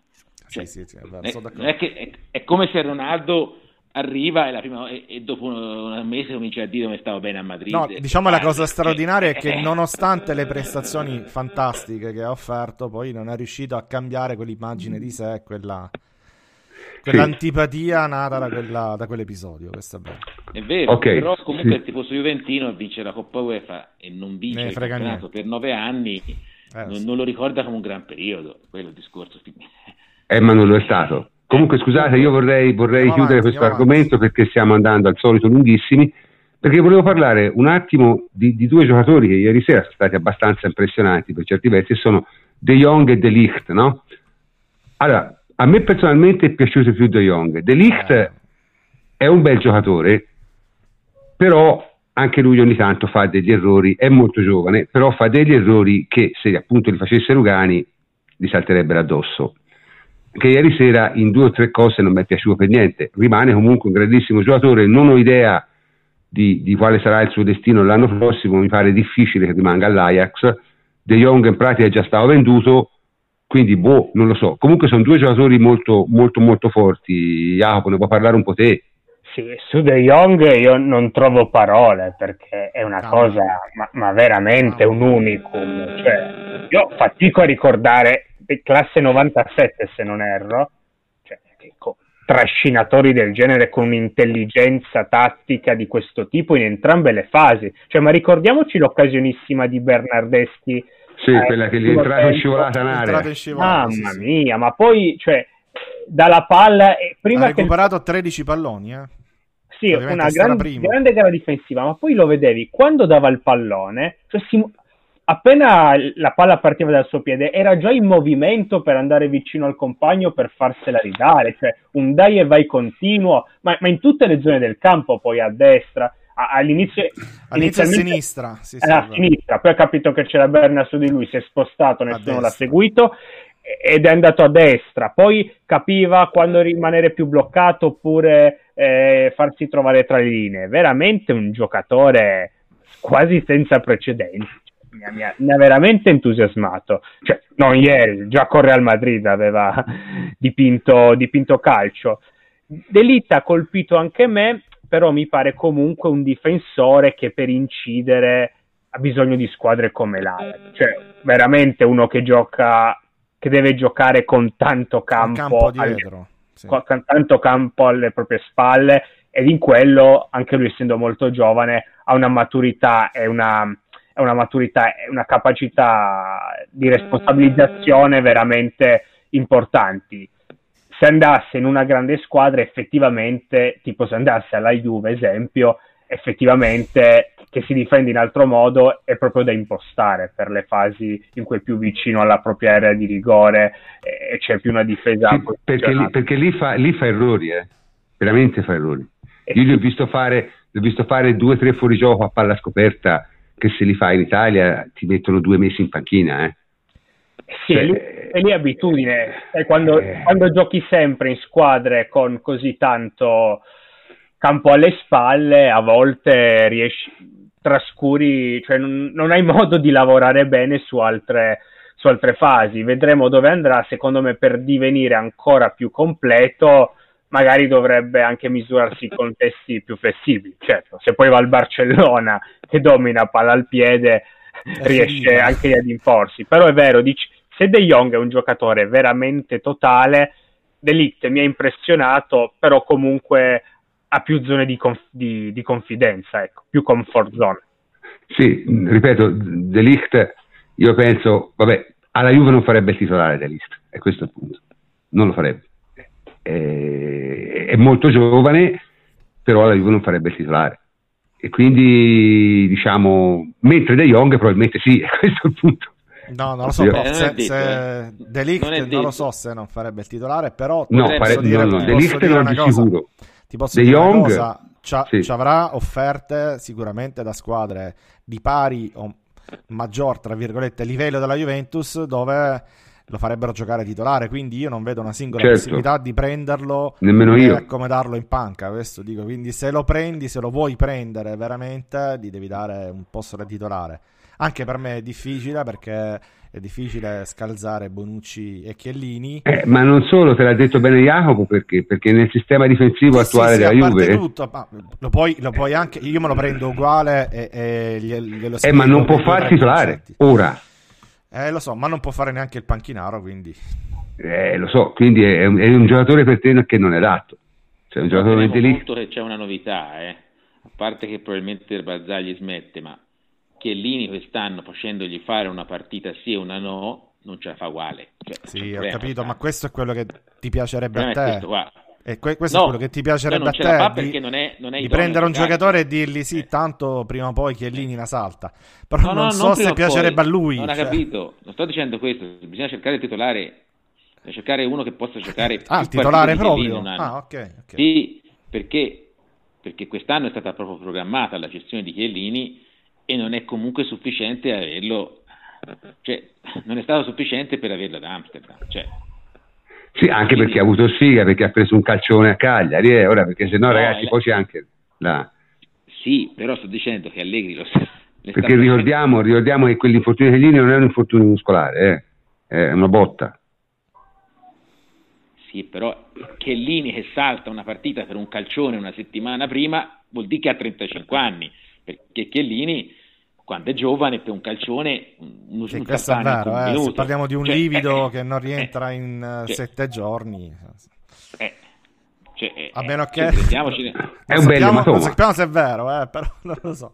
Un no, vabbè. Di, che non rientra in sette giorni è abbastanza particolare Chiellini si è sempre fatte no, male da solo cioè, dipende, dipende da che ematoma ora te ti sarà fortunato a che volta ci sono delle ematome a entrarci ne mette anche 20 eh.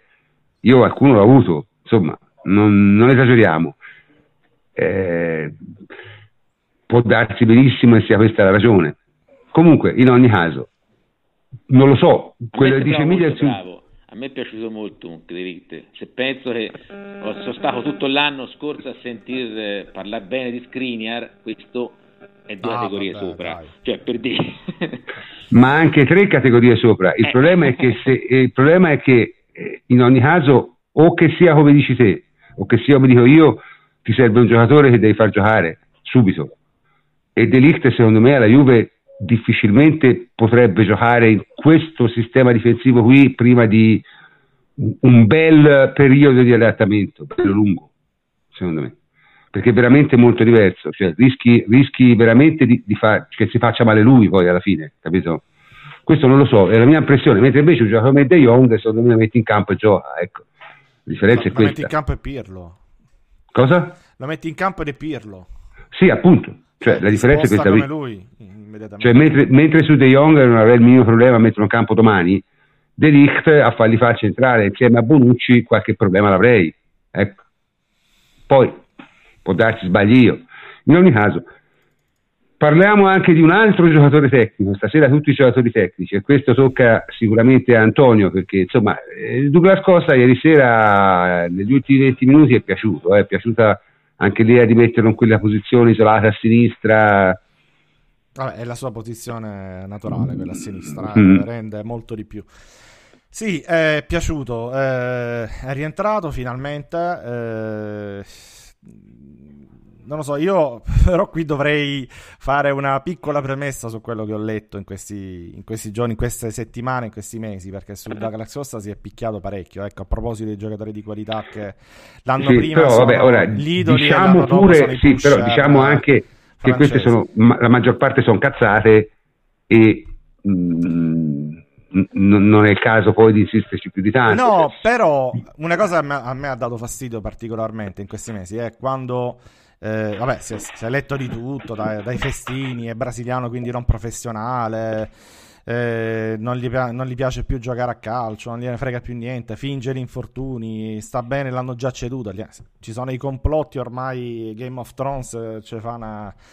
Però eh, la cosa veramente brutta secondo me è stata eh, il mettere in dubbio la sua voglia di giocare da sole di tornare a giocare perché io ho visto eh, lo seguo su Instagram come tutti i giocatori della Juve eh, non solo lui però eh, ho visto che ad esempio nei giorni precedenti alla partita cominciava a twittare eh, a postare il fatto di, che gli mancasse il campo era felice quando faceva gli allenamenti finalmente.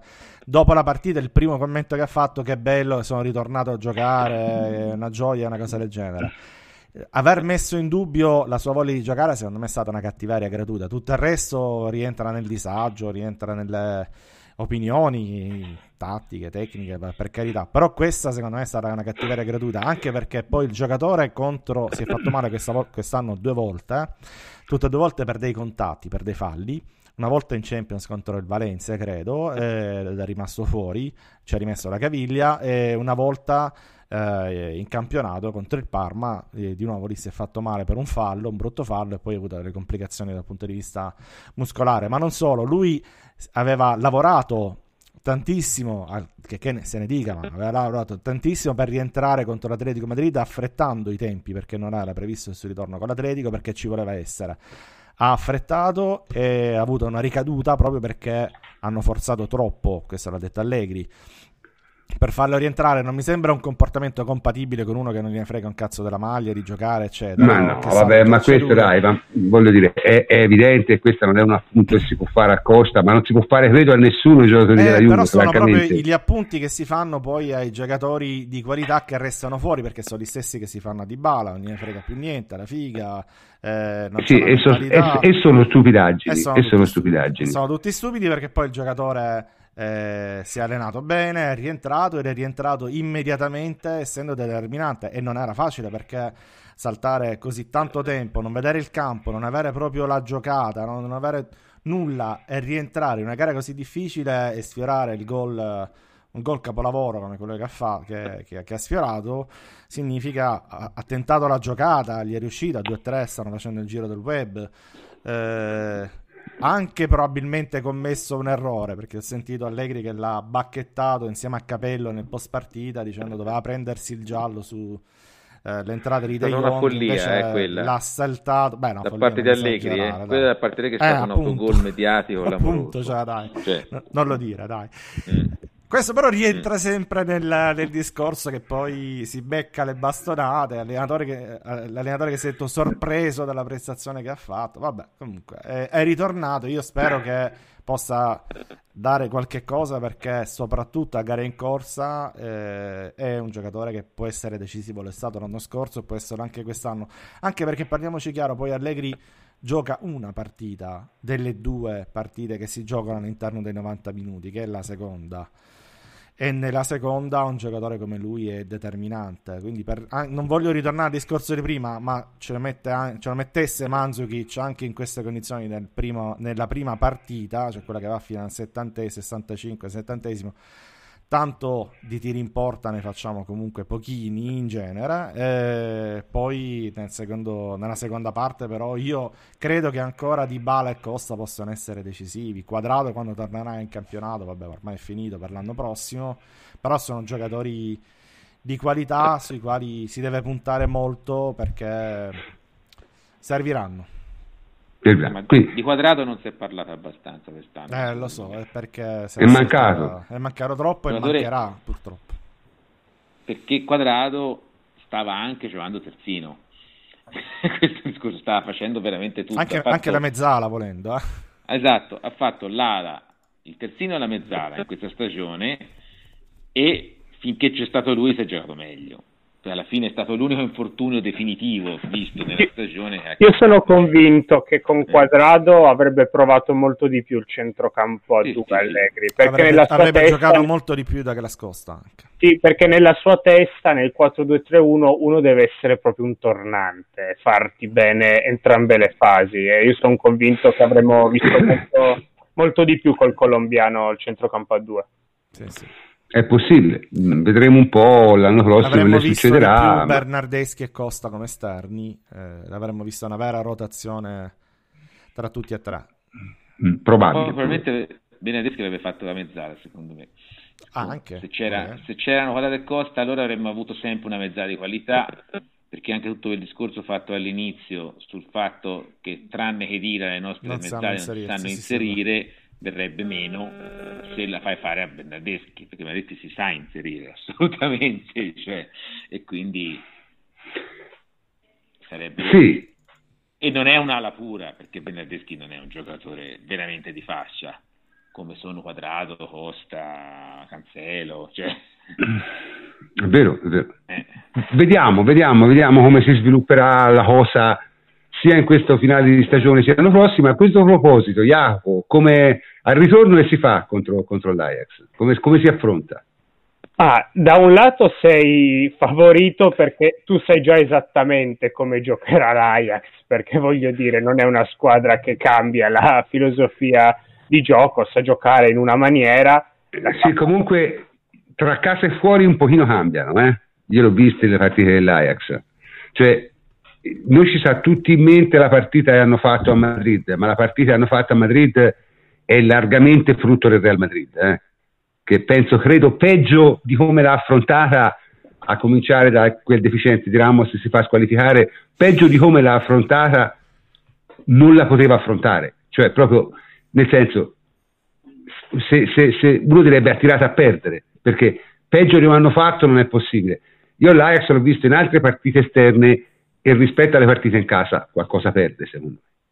Questo, questo è... Sì, per, perde l'efficienza, però le, le, problematiche che ti presentano in Olanda te le ripresentano lì perché sanno giocare in un modo solo e, e lì vedremo le, eh, chi tornerà ad avere a disposizione Allegri perché Chan, oltre che le sue capacità da difensore di cui abbiamo parlato tante volte, insomma è stata la principale chiave della stagione, ha una capacità che l'Ajax potrebbe soffrire molto, ossia il break, la capacità di conduzione, lo, e lo si è visto ieri nel primo call, quando Bentancur ha saltato quel giocatore eh, si sono aperti tanti spazi. La Juve dovrà quindi sì cercare di giocare meglio il pallone e io spero che Allegri abbia modo di riprovare la difesa a 3, insomma, per avere più, più sicurezza rispetto, rispetto, alla gara d'andata. Di certo dovrai eh, grosso modo fare quello che hai fatto all'andata però facendolo, facendolo, meglio e bisognerà anche vedere le condizioni di Mandzukic perché un giocatore prestante fisicamente contro l'Ajax secondo me ti è utile perché nelle fasi in cui ti schiacciano avere una scappatoia del genere è determinante fisicamente di tante categorie sopra. Però se è quello visto in Olanda bisognerà fare le valutazioni. E comunque ripeto una gara che dipenderà anche tanto delle assenze che hai, perché se ti dovesse man- dovessero mancare sia Chan che Bentancur, tu devi fare comunque attenzione, perché troppi spazi al centro contro di loro non... Perché Bentancur? Cosa? Perché Bentancur che c'ha? No, scusa, volevo dire Chan e Matuidi. Ah, se ti... mi pare non, non abbia niente comunque. Abbia... Però vai, da, da, quello che mi hanno detto l'ufficio stampa della Juve sta facendo, non ha fatto trapelare assolutamente nulla, quindi bisogna un po' aspettare. Diciamo una cosa, eh, noi abbiamo elogiato la gara di ritorno contro l'Atletico Madrid perché si è vista una Juve in controtendenza no? rispetto al resto della stagione, non abbiamo mai visto con Allegri una Juve che ha aggredito così in avanti.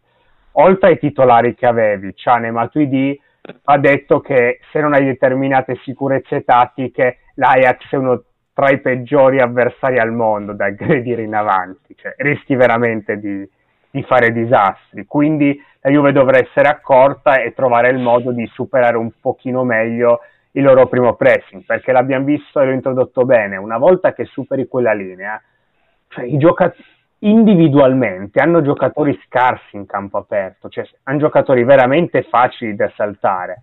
E vi dico, e qui chiudo, se stesse bene, capisco che da subentrato da tanto, però Douglas Costa ti può, ver- ti può fare la differenza.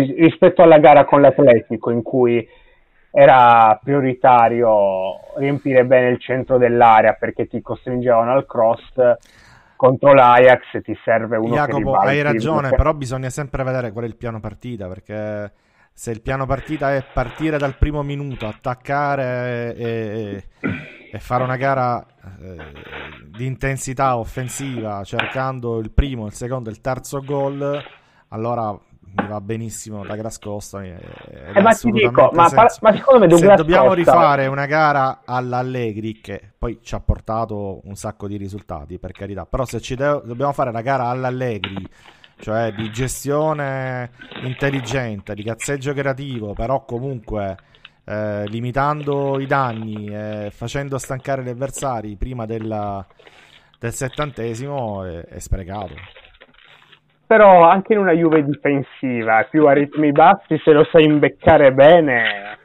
cioè, Costa in campo aperto ti fa la differenza, la differenza sempre, però secondo me l'Ajax, se contro l'Atletico Madrid, soprattutto al ritorno, tu potevi vincere in un modo, l'Ajax ti dà più, più scelta nell'approccio e soprattutto puoi anche alternare nel corso della gara. Di certo da cui non si scappa sia che tu sia offensivo, sia che tu sia più prudente, serve una migliore gestione del, del possesso. Ok, siamo arrivati all'ultima parte della, del nostro podcast. Beh, adesso bisogna anche un po' parlare degli altri, no? Perché alla fine ci sono state altre tre partite e, e, e secondo me, voglio dire, è la nostra competizione, quindi merita parlarne. Allora, io ho visto eh, Tottenham-Manchester City. Francamente devo dire che il City non mi ha per niente impressionato. Cioè, se la Juve avesse giocato a quel modo sarei rimasto abbastanza deluso perché il Tottenham secondo me è una squadra sia pur forte ma che ha intrinsecamente delle debolezze che una squadra come il City dovrebbe essere in grado di eh, sfruttare meglio. Il City ha combinato veramente molto poco ieri sera, eh, l'altro ieri sera. Cioè, io l'ho vista insieme a Emilio, giusto Emilio? L'abbiamo vista insieme, no?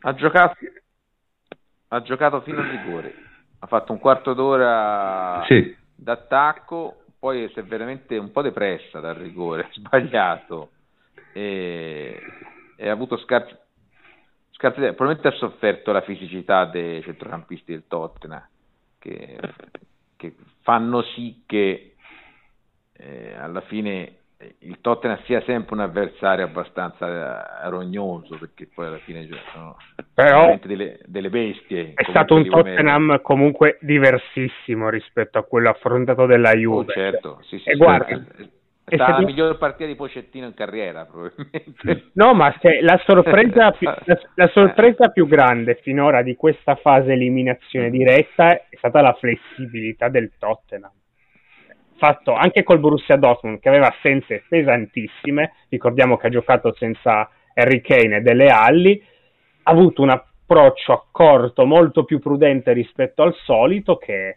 che ha pagato. La stessa cosa contro il Manchester City. Noi avevamo imparato e l'avevamo affrontato un Tottenham che va a ritmi sovraumani per larghe fasi della gara che si aggredisce solo in avanti e ha quei 20 minuti di sbandamento in cui poi perde quasi contro, contro chiunque invece un Tottenham che è stato molto più prud- attento ma prudente, con un baricentro più basso che voleva in- impedire le ricezioni al centro e che si è anche saputo adattare a gare in corso alle modifiche di Guardiola e veramente non hanno rischiato nulla. Detto ciò, Guardiola ha fatto scelte veramente okay. di, dell'inspiegabile perché eh, ha fatto giocare Delf, prima era al centro, poi l'ha fatto giocare terzino non ha messo De Bruyne, ha messo Gundogan che è molto più difensivo, no? è molto più, mm.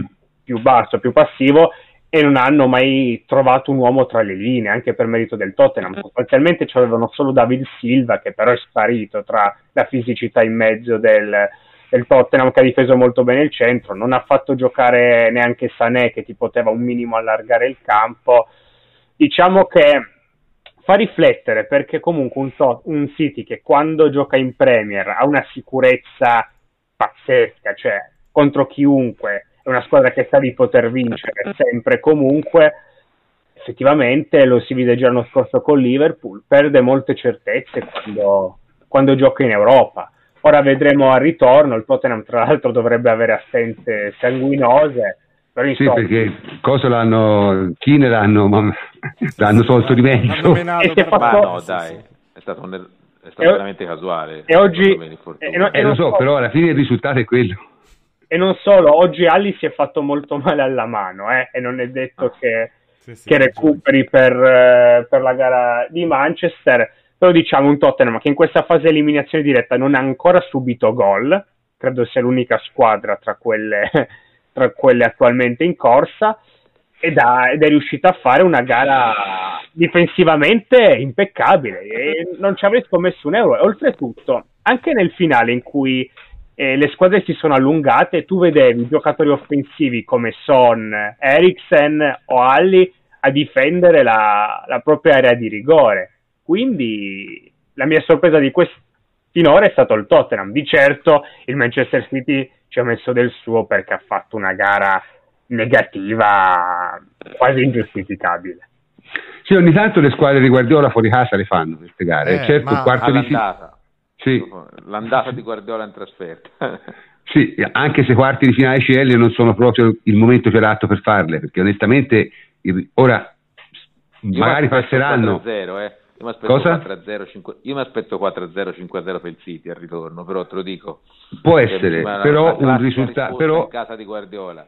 Però, certo, eh... può essere benissimo, però rimane il fatto che sconfitta 1-0 fuori casa tanto bella non è, ecco, insomma, nel senso non... Beh, è brutta come è venuta, senza, mm. senza, senza, senza mettere in difficoltà Lloris. Sì, sì, brutto certo. segno, cioè quello Sono d'accordo, è stata abbastanza, abbastanza negativa come, come, partita. Te Michele l'hai vista la partita? Quel Tottenham City? Sì, sì, l'ho, l'ho seguita bene, ma praticamente ha detto, detto tutto Jacopo. Eh, io credo che Guardiola abbia avuto paura delle ripartenze del, del, Tottenham e per questo abbia schierato i due pivot, diciamo così, anche se uno era davanti alla difesa e l'altro era una mezzala. Questo però gli ha tolto qualità nel palleggio, qualità in costruzione e in più il Tottenham eh, finché è stato in campo, soprattutto finché è rimasto in campo Keane, eh, aveva questa, questa, palla alta e lui era bravissimo a tenere giù e a far salire la squadra e che praticamente ha fatto superare la prima linea di pressione del, del City. Fra l'altro, prima linea di pressione, soprattutto il gag pressing che non, non, si è quasi mai visto, non solo tanto a livello di efficacia, ma proprio anche a livello di ritmi. Una squadra che ha giocato sotto rispetto a quello che, che ci si aspettava.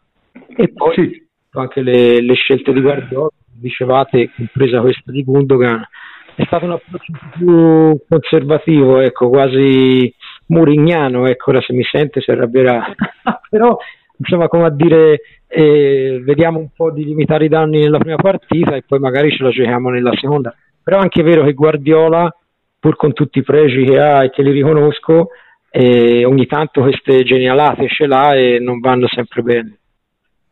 Sì, eh, c'era una statistica abbastanza interessante che eh, insomma non vince una partita in eliminazione diretta, non vince una partita fuori casa dal 2011.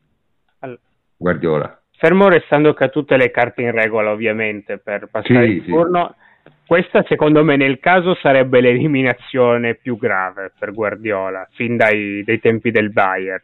Beh, perché... anche, anche, col Monaco, eh. Oddio, per esempio, no, è, 8 è, gol dal Monaco. Eh. È, dai, dai, su. 8, no, 8 di 15 che, che, ne meritava. Lì, lì sono meno d'accordo. Cioè, lì, cioè, sì, sbagliò la gara, ovviamente, Guardiola, però era un City a inizio ciclo che aveva cambiato sì, tutto. Sì, il Monaco nell'anno migliore. Questo è l'anno 13 me... tu, quindi dovrebbe... Sì, fu un anno, fu un anno di, interdiz, di, di transizione, un passo falso lì ci poteva anche stare. Il City, ha, il City, con tutto il rispetto, non può uscire contro questo Tottenham. C'è un City che domina in patria, che ha costruito qualcosa di importante, che vince con una frequenza impressionante e di diverse categorie sopra il Tottenham. Perdere così sarebbe, sarebbe un disastro. Beh, credo che siamo male eh, con Liverpool. Cioè, sconfitta e sconfitta, insomma, mica bene. Prese due belle cenciate alla fine. Non lo so. Eh, ma, eh, ma, perché comunque, vedi, i derby sono così, poi le altre squadre non hanno questo timore di, di affrontare il super squadrone, non lo ritengono probabilmente tale, pur essendolo, eh, avendolo dimostrato in, in Premier, no? Quindi questo credo sia il problema principale del City, quando affronta delle squadre che pensano di poterlo battere. Vedi, quel Monaco eh, aveva questa caratteristica, che era una squadra incredibilmente ispirata, in fiducia, eh, sono stati in grado di, di asfaltarlo. Ora il, Liverpool, il Tottenham, io per questo nel nostro giochino, il bracket che abbiamo fatto, ho messo addirittura come qualificato il Tottenham come sorpresa, perché questo ce l'ha il, la squadra di, di Guardiola. Non... E poi c'è una questione a te cara, prof, quella delle ore di volo, che comunque se andiamo mm. a vedere quelle del City non sono tantissime eh, ad alti livelli. No, non lo sono, però nemmeno quelle del Gu- Tottenham. Guardiola, no, nemmeno quelle del Tottenham, ma appunto se la giocano. Guardiola lo ripete spesso per la verità, eh, dice che è una squadra giovane, che non è assolutamente a livello delle top perché Vabbè, quelle una, sono paraculate. Sono, le paraculate. Sì, però c'è un fondo di verità. Eh. C'è un fondo di verità e lo dimostra. Secondo, allora, la squadra che io ho visto giocare in Champions League quest'anno non è una squadra da potersi considerare la prima favorita, ma nemmeno la seconda. Devo essere sono, sincero. Sono d'accordo, sono d'accordo. Cioè, poi in, in, in, in, eh, in nel loro campionato stanno facendo bene, però la squadra che io ho visto giocare in Champions League, per come ha giocato, per le partite che ha fatto, per come l'ha affrontata, eh, non, è una, non, è una, squadra che possa essere considerata né la prima né la seconda favorita, secondo me. Questa cioè, è la Bar- mia... Il Barcellona è la prima, e la seconda e la terza favorita, probabilmente. Però... Barcellona, ecco, il Bar- Barcellona. Io una, quella partita lì, L'hai credo vista? di no, non l'ha, non l'ha vista nessuno. C'è qualcuno che ha visto Manchester-Barça? No, no, io non l'ho vista. Nessuno l'ha vista perché era contemporanea con la Juve. Quella sarei stato piuttosto curioso perché diciamo ho letto i conti e non, non ho letto parole di particolare entusiasmo. Barça ha vinto un autogol dopo però hanno avuto occasioni solo loro. Eh. 12 minuti hanno avuto occasioni solo loro. Il City lo non United, ha fatto eh. Lo United non ha praticamente tirato no, in porta. Porta, sì, sì, sì, eh. In trasferta. Eh. Sì, sì, no, no, no, per carità. La, la, la solita partita dello United, poi, che due o tre parate distinto di De Gea, però una lettura sbagliata sul gol preso. È una lettura anche del guardalinee, abbastanza clamorosa, sì. Però... Sì, no, lo so, però comunque C'era è bar, particolare perché comunque... E, vabbè, fine... quindi quel... e anche l'altra partita, diciamo, Liverpool-Porto, quella è andata invece esattamente come tutti eh, noi si pensava. Quella. Troppa differenza. Sapeva che il Porto era decisamente la squadra più debole di questi ottavi e giustamente avendo battuto la Roma, la squadra... Andava molto vicino il Porto a fare il gol che riapriva tutto. Eh. Eh, ma, anche lì, ma, anche il Liverpool a fare il terzo che, che, complicava ulteriormente la situazione. Mi sa che insomma sarà, no, non c'è niente da fare ormai. Si pensa anche io, ma anche perché quello era onestamente la partita più chiusa, credo, dal pronostico ah, in assoluto. Sì, sì, sì, Quindi non, specie con la prima in casa, poi sai, la prima a Porto poteva cambiare un po' le cose, ma con la prima in casa... Il di... Porto è arrivato qui perché affrontò la difesa della Roma, diciamo le cose. Diciamo le cose come stanno, sì. sì. sì, sì perché la Roma è la squadra che si è difesa peggio in Europa in questa primavera, diciamo.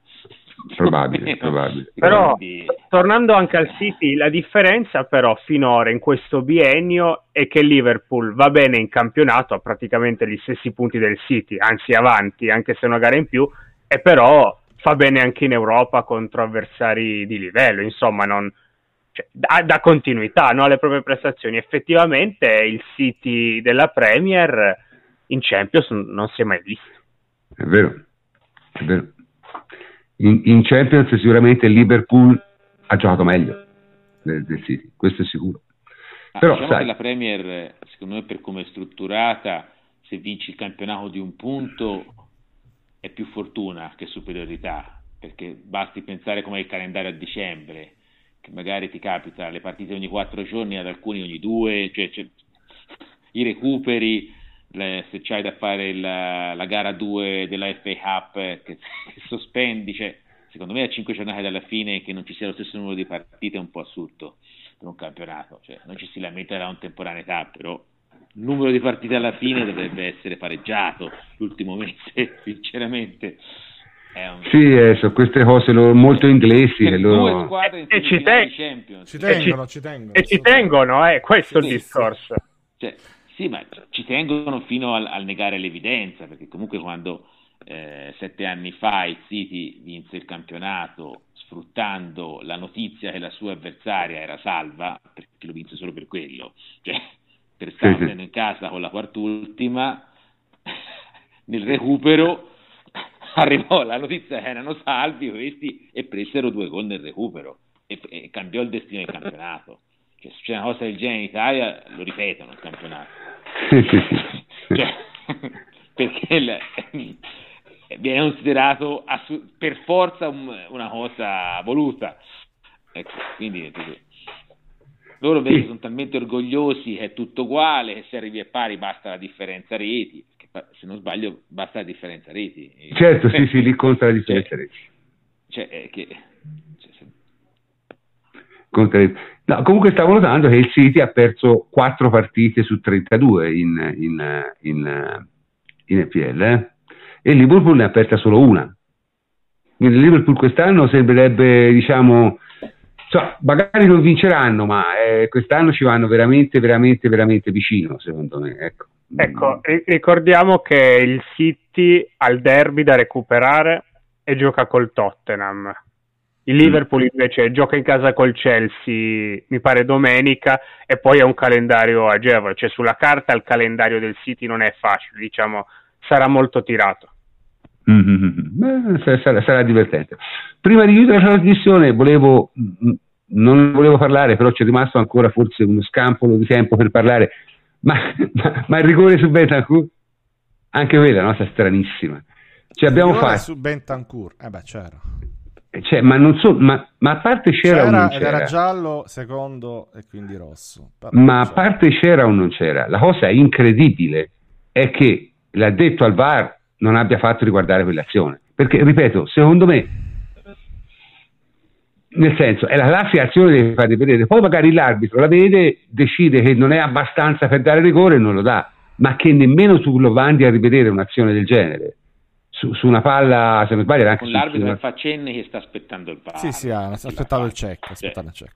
Cioè, sì. eh, quindi non era sicurissimo. Che... Non era no, sicurissimo. ma è chiaro che metà della trattenuta gli era coperta, perché alla fine le braccia del, del Lui ha visto un giocatore sono... a terra che si lamentava, sì. non ha visto probabilmente nulla del contatto e quindi ha aspettato. Lui ha visto Ronaldo che si ferma. Secondo me lui c'ha sì, però ti posso dire no. una cosa, ti posso dire una cosa. Secondo me sbaglia, sbaglia l'arbitro. Cioè, perché, perché, ti devi fidare del check in quella situazione? È perché per me è evidente che non ha visto nulla. Nulla. Se non hai visto nulla eh, e vedi un giocatore che protesta, vattelo a vedere direttamente. Ci metti di meno, probabilmente. Però non eh, è il protocollo questo. Come no? Può cioè, fare quello che vuole l'arbitro. Sì, può, fare quello che vuole, non è, non, non è quello che seguono. Cioè, Mm, non, lo so, non, non, lo so, Emi- cioè, Emilio. Ti devono suggerire che è un clear error. Poi se te ne, proprio... No, no, no, non, non, deve essere, non, deve essere, per forza un suggerimento, eh, assolutamente. L'arbitro se non, no, se non vede non è sicuro può andare tranquillamente de... a vedere. Sì, però Emilio, però quello che sta dicendo Emilio è che però non è la prassi. Cioè, Sarà anche re- la regola, ma non è la prassi. Deve decidere, può aspettare, però deve decidere comunque, deve aver detto questa è la mia decisione, chiamami se non è quella giusta. Cioè, perché questa è, però deve decidere non è che dice non, non, non do niente e aspetto, non lo fa nessuno, lo potrebbe fare, però non, non è la, la, la, il modo conseguenziale di fare le cose. No, io ripeto, a me l'arbitro è piaciuto moltissimo, non lo conoscevo, arbitrò bene. arbitrò veramente bene, ha favorito un pochino il loro pressing fisico, perché c'era qualche fallo in più da fischiare, ma andava bene, insomma, come nella gestione della partita. E l'addetta al VAR ha rubato soldi, cioè nel senso, che è venuto a fare? Cioè, se nemmeno chiama l'arbitro in un'occasione, tra l'altro in cui l'arbitro probabile. chiede consiglio. Si parla di un gol probabile, eh, perché quello probabilmente eh, lo segna anche Santon, eh, se riesce ad arrivare su quella palla, andiamoci chiaro, cioè, è no, veramente... Quello, quello è giallo, cioè, è assolutamente giallo, go... indiscutibile. Eh? È giallo indiscutibile. No, ma nel senso è un gol fatto, se tocca palla... Sì, sì, sì, sì, per questo è giallo e secondo giallo. Cioè, cioè Eh, è un discreto, è... un discreto, sarebbe stato un discreto episodio a favore della Juve, eh? uno di quelli che sì, no, ma ripeto, secondo me a me la cosa, io guarda, fino un anno fa quello, eh? era rigore rosso fino a un anno fa quello. Cioè, quella tipologia. Cioè, io, io, ripeto, secondo me lì sì, me sì, mi ha lasciato perplesso il fatto che non si sia chiamato il VAR in quell'occasione. Eh, quello, quello, quello mi ha lasciato veramente perplesso perché secondo me quello è il classico episodio invece per forza devi andare a vedere. E, aggiungo una cosa, oltretutto l'arbitro era pure spagnolo, cioè quindi di un paese che già sta usando il VAR. Volendo mettermi nei loro panni, posso capire che un arbitro magari poco avvezzo, uno staff arbitrale poco avvezzo al VAR, magari eh, che so, in questa fase sperimentale per loro non si senta di usarlo per una trattenuta, però insomma cioè è gente che già, che già, usa, già usava quello strumento da tutta la stagione, quindi secondo me è doppiamente inspiegabile che non siano andati. Vabbè, eh, purtroppo noi con queste cose in Champions League non abbiamo un buonissimo rapporto. Prof, una eh. curiosità, io credo di aver letto, di aver sentito, però magari mm. lo, lo, controllo pure, che l'arbitro fosse la terza presenza, cioè avesse tre presenze, tre partite arbitrate in Champions. Può essere, però comunque ha arbitrato nonostante, bene. Nonostante l'età, sì, sì, per dire, anche questa però è una stranezza eh, che ti mandino un arbitro eh, così. Eh, è da 30 anni che le trasferte di Hoppo ci mandano quello ecco. che non si è mai visto e che in casa ci mandano l'esperto. è da 30 anni. Cioè, questa non è, non è, normalissima. Poi ha arbitrato, arbitrato molto bene, anni, però noi, in, un, in, una partita così avuto... che ti manda una con tre presenze in Champions, a me io sono rimasto. Eh. Un arbitro che arbitra in Liga non ha problemi, secondo me, arbitrare Juve Ajax. No, bene, no, ma cioè, per carità. Cioè, se esce dalla Liga, il problema è che te in certe volte ti mandavano il norvegese che arbitrava in Norvegia e che per la prima volta arbitrava tipo il Real Madrid e te e andavi a Madrid, cioè questa è la cosa. È esattamente quello che è successo, è eh, esattamente, eh, eh, esattamente quello che è successo una volta. Cioè, Grazie al nostro amico Collina che, eh, cioè io questo non che il demonio eh, siamo fermi. Eh, no, no, no, io, sai, ognuno ha le sue. Cioè, te prendi anche Juve Atletico. Juve Atletico ti mandano un, un arbitro tedesco giovane là, che era una, part- una, partita di sumo scritta, si sapeva, cioè anche questo tipo, a ritorno ti mandano invece Kupers, che è un arbitro esperto, bravo, che l'ha vista di tutti i colori. E, e senso, io questa non l'ho mai capita io, cioè, sinceramente, ma è, questo, questo arbitravo bene, decisamente. Sì, sì, sta bravo. Sì, sì, sì, ma anche con Real Madrid l'anno scorso, alla fine, eh, eh, secondo me arbitrò più, più, a merda, a noi ci arbitrò peggio Kahir a Torino che Oliver a, a Madrid, cioè, dal punto di vista del... Ma del sai, se si, la, no, secondo, secondo me... Era inesperto. C'era, c'era un rigore nettissimo per noi, eh, all'andata con Real Madrid. Sì, sì, sì. Sì, no, vabbè. benissimo che aveva visto. Cioè, no, ma il problema di Oliver lì fu che sbagliò non tanto sul rigore, sbagliò a buttare fuori Buffon, quella fu una sciocchezza grossa e, sì. e, lì, e, lì, secondo me un po' è stata quella la cosa che non l'ha fatto un po' ritornare indietro di categoria, non il rigore, il rigore si può dare o non dare, ma buttare fuori Buffon per niente praticamente. All'inizio delle proteste di una cosa eh, quello è stato anche San Francesco. San Francesco, quello, quello, cioè, quello, secondo me è stato quello che quest'anno l'ha fatto retrocedere un po' nelle, nelle categorie, perché quello nostro è un arbitro cioè tra l'altro una partita che non è che era stata una partita né tesa né altro, insomma, è stata una partita sostanzialmente corretta, non aveva alcuna ragione di, di, essere, di, di perdere il capo e negli ultimi 4-5 minuti lui aveva perso chiaramente il capo, anche prima del rigore. E forse è stata quella la cosa che, che, che alla fine l'ha fatto un po' recedere. Comunque dai, eh, siamo arrivati alla fine della trasmissione e anche stasera abbiamo parlato di un sacco di cose, devo dire con, con grande eh, varietà di temi e che è quello che bisogna fare quando diciamo, siamo arrivati a questo punto della stagione in cui sabato probabilmente, sabato alle 3 tra l'altro, probabilmente vinceremo il campionato con la squadra sci immagino, perché non ho idea di metterla in campo, ma insomma io sospetto e vedremo anche qualcuno dall'Under 23 questa volta, ho questo forte sospetto, cioè credo un Nicolussi Caviglia a centrocampo, ecco, me lo aspetto.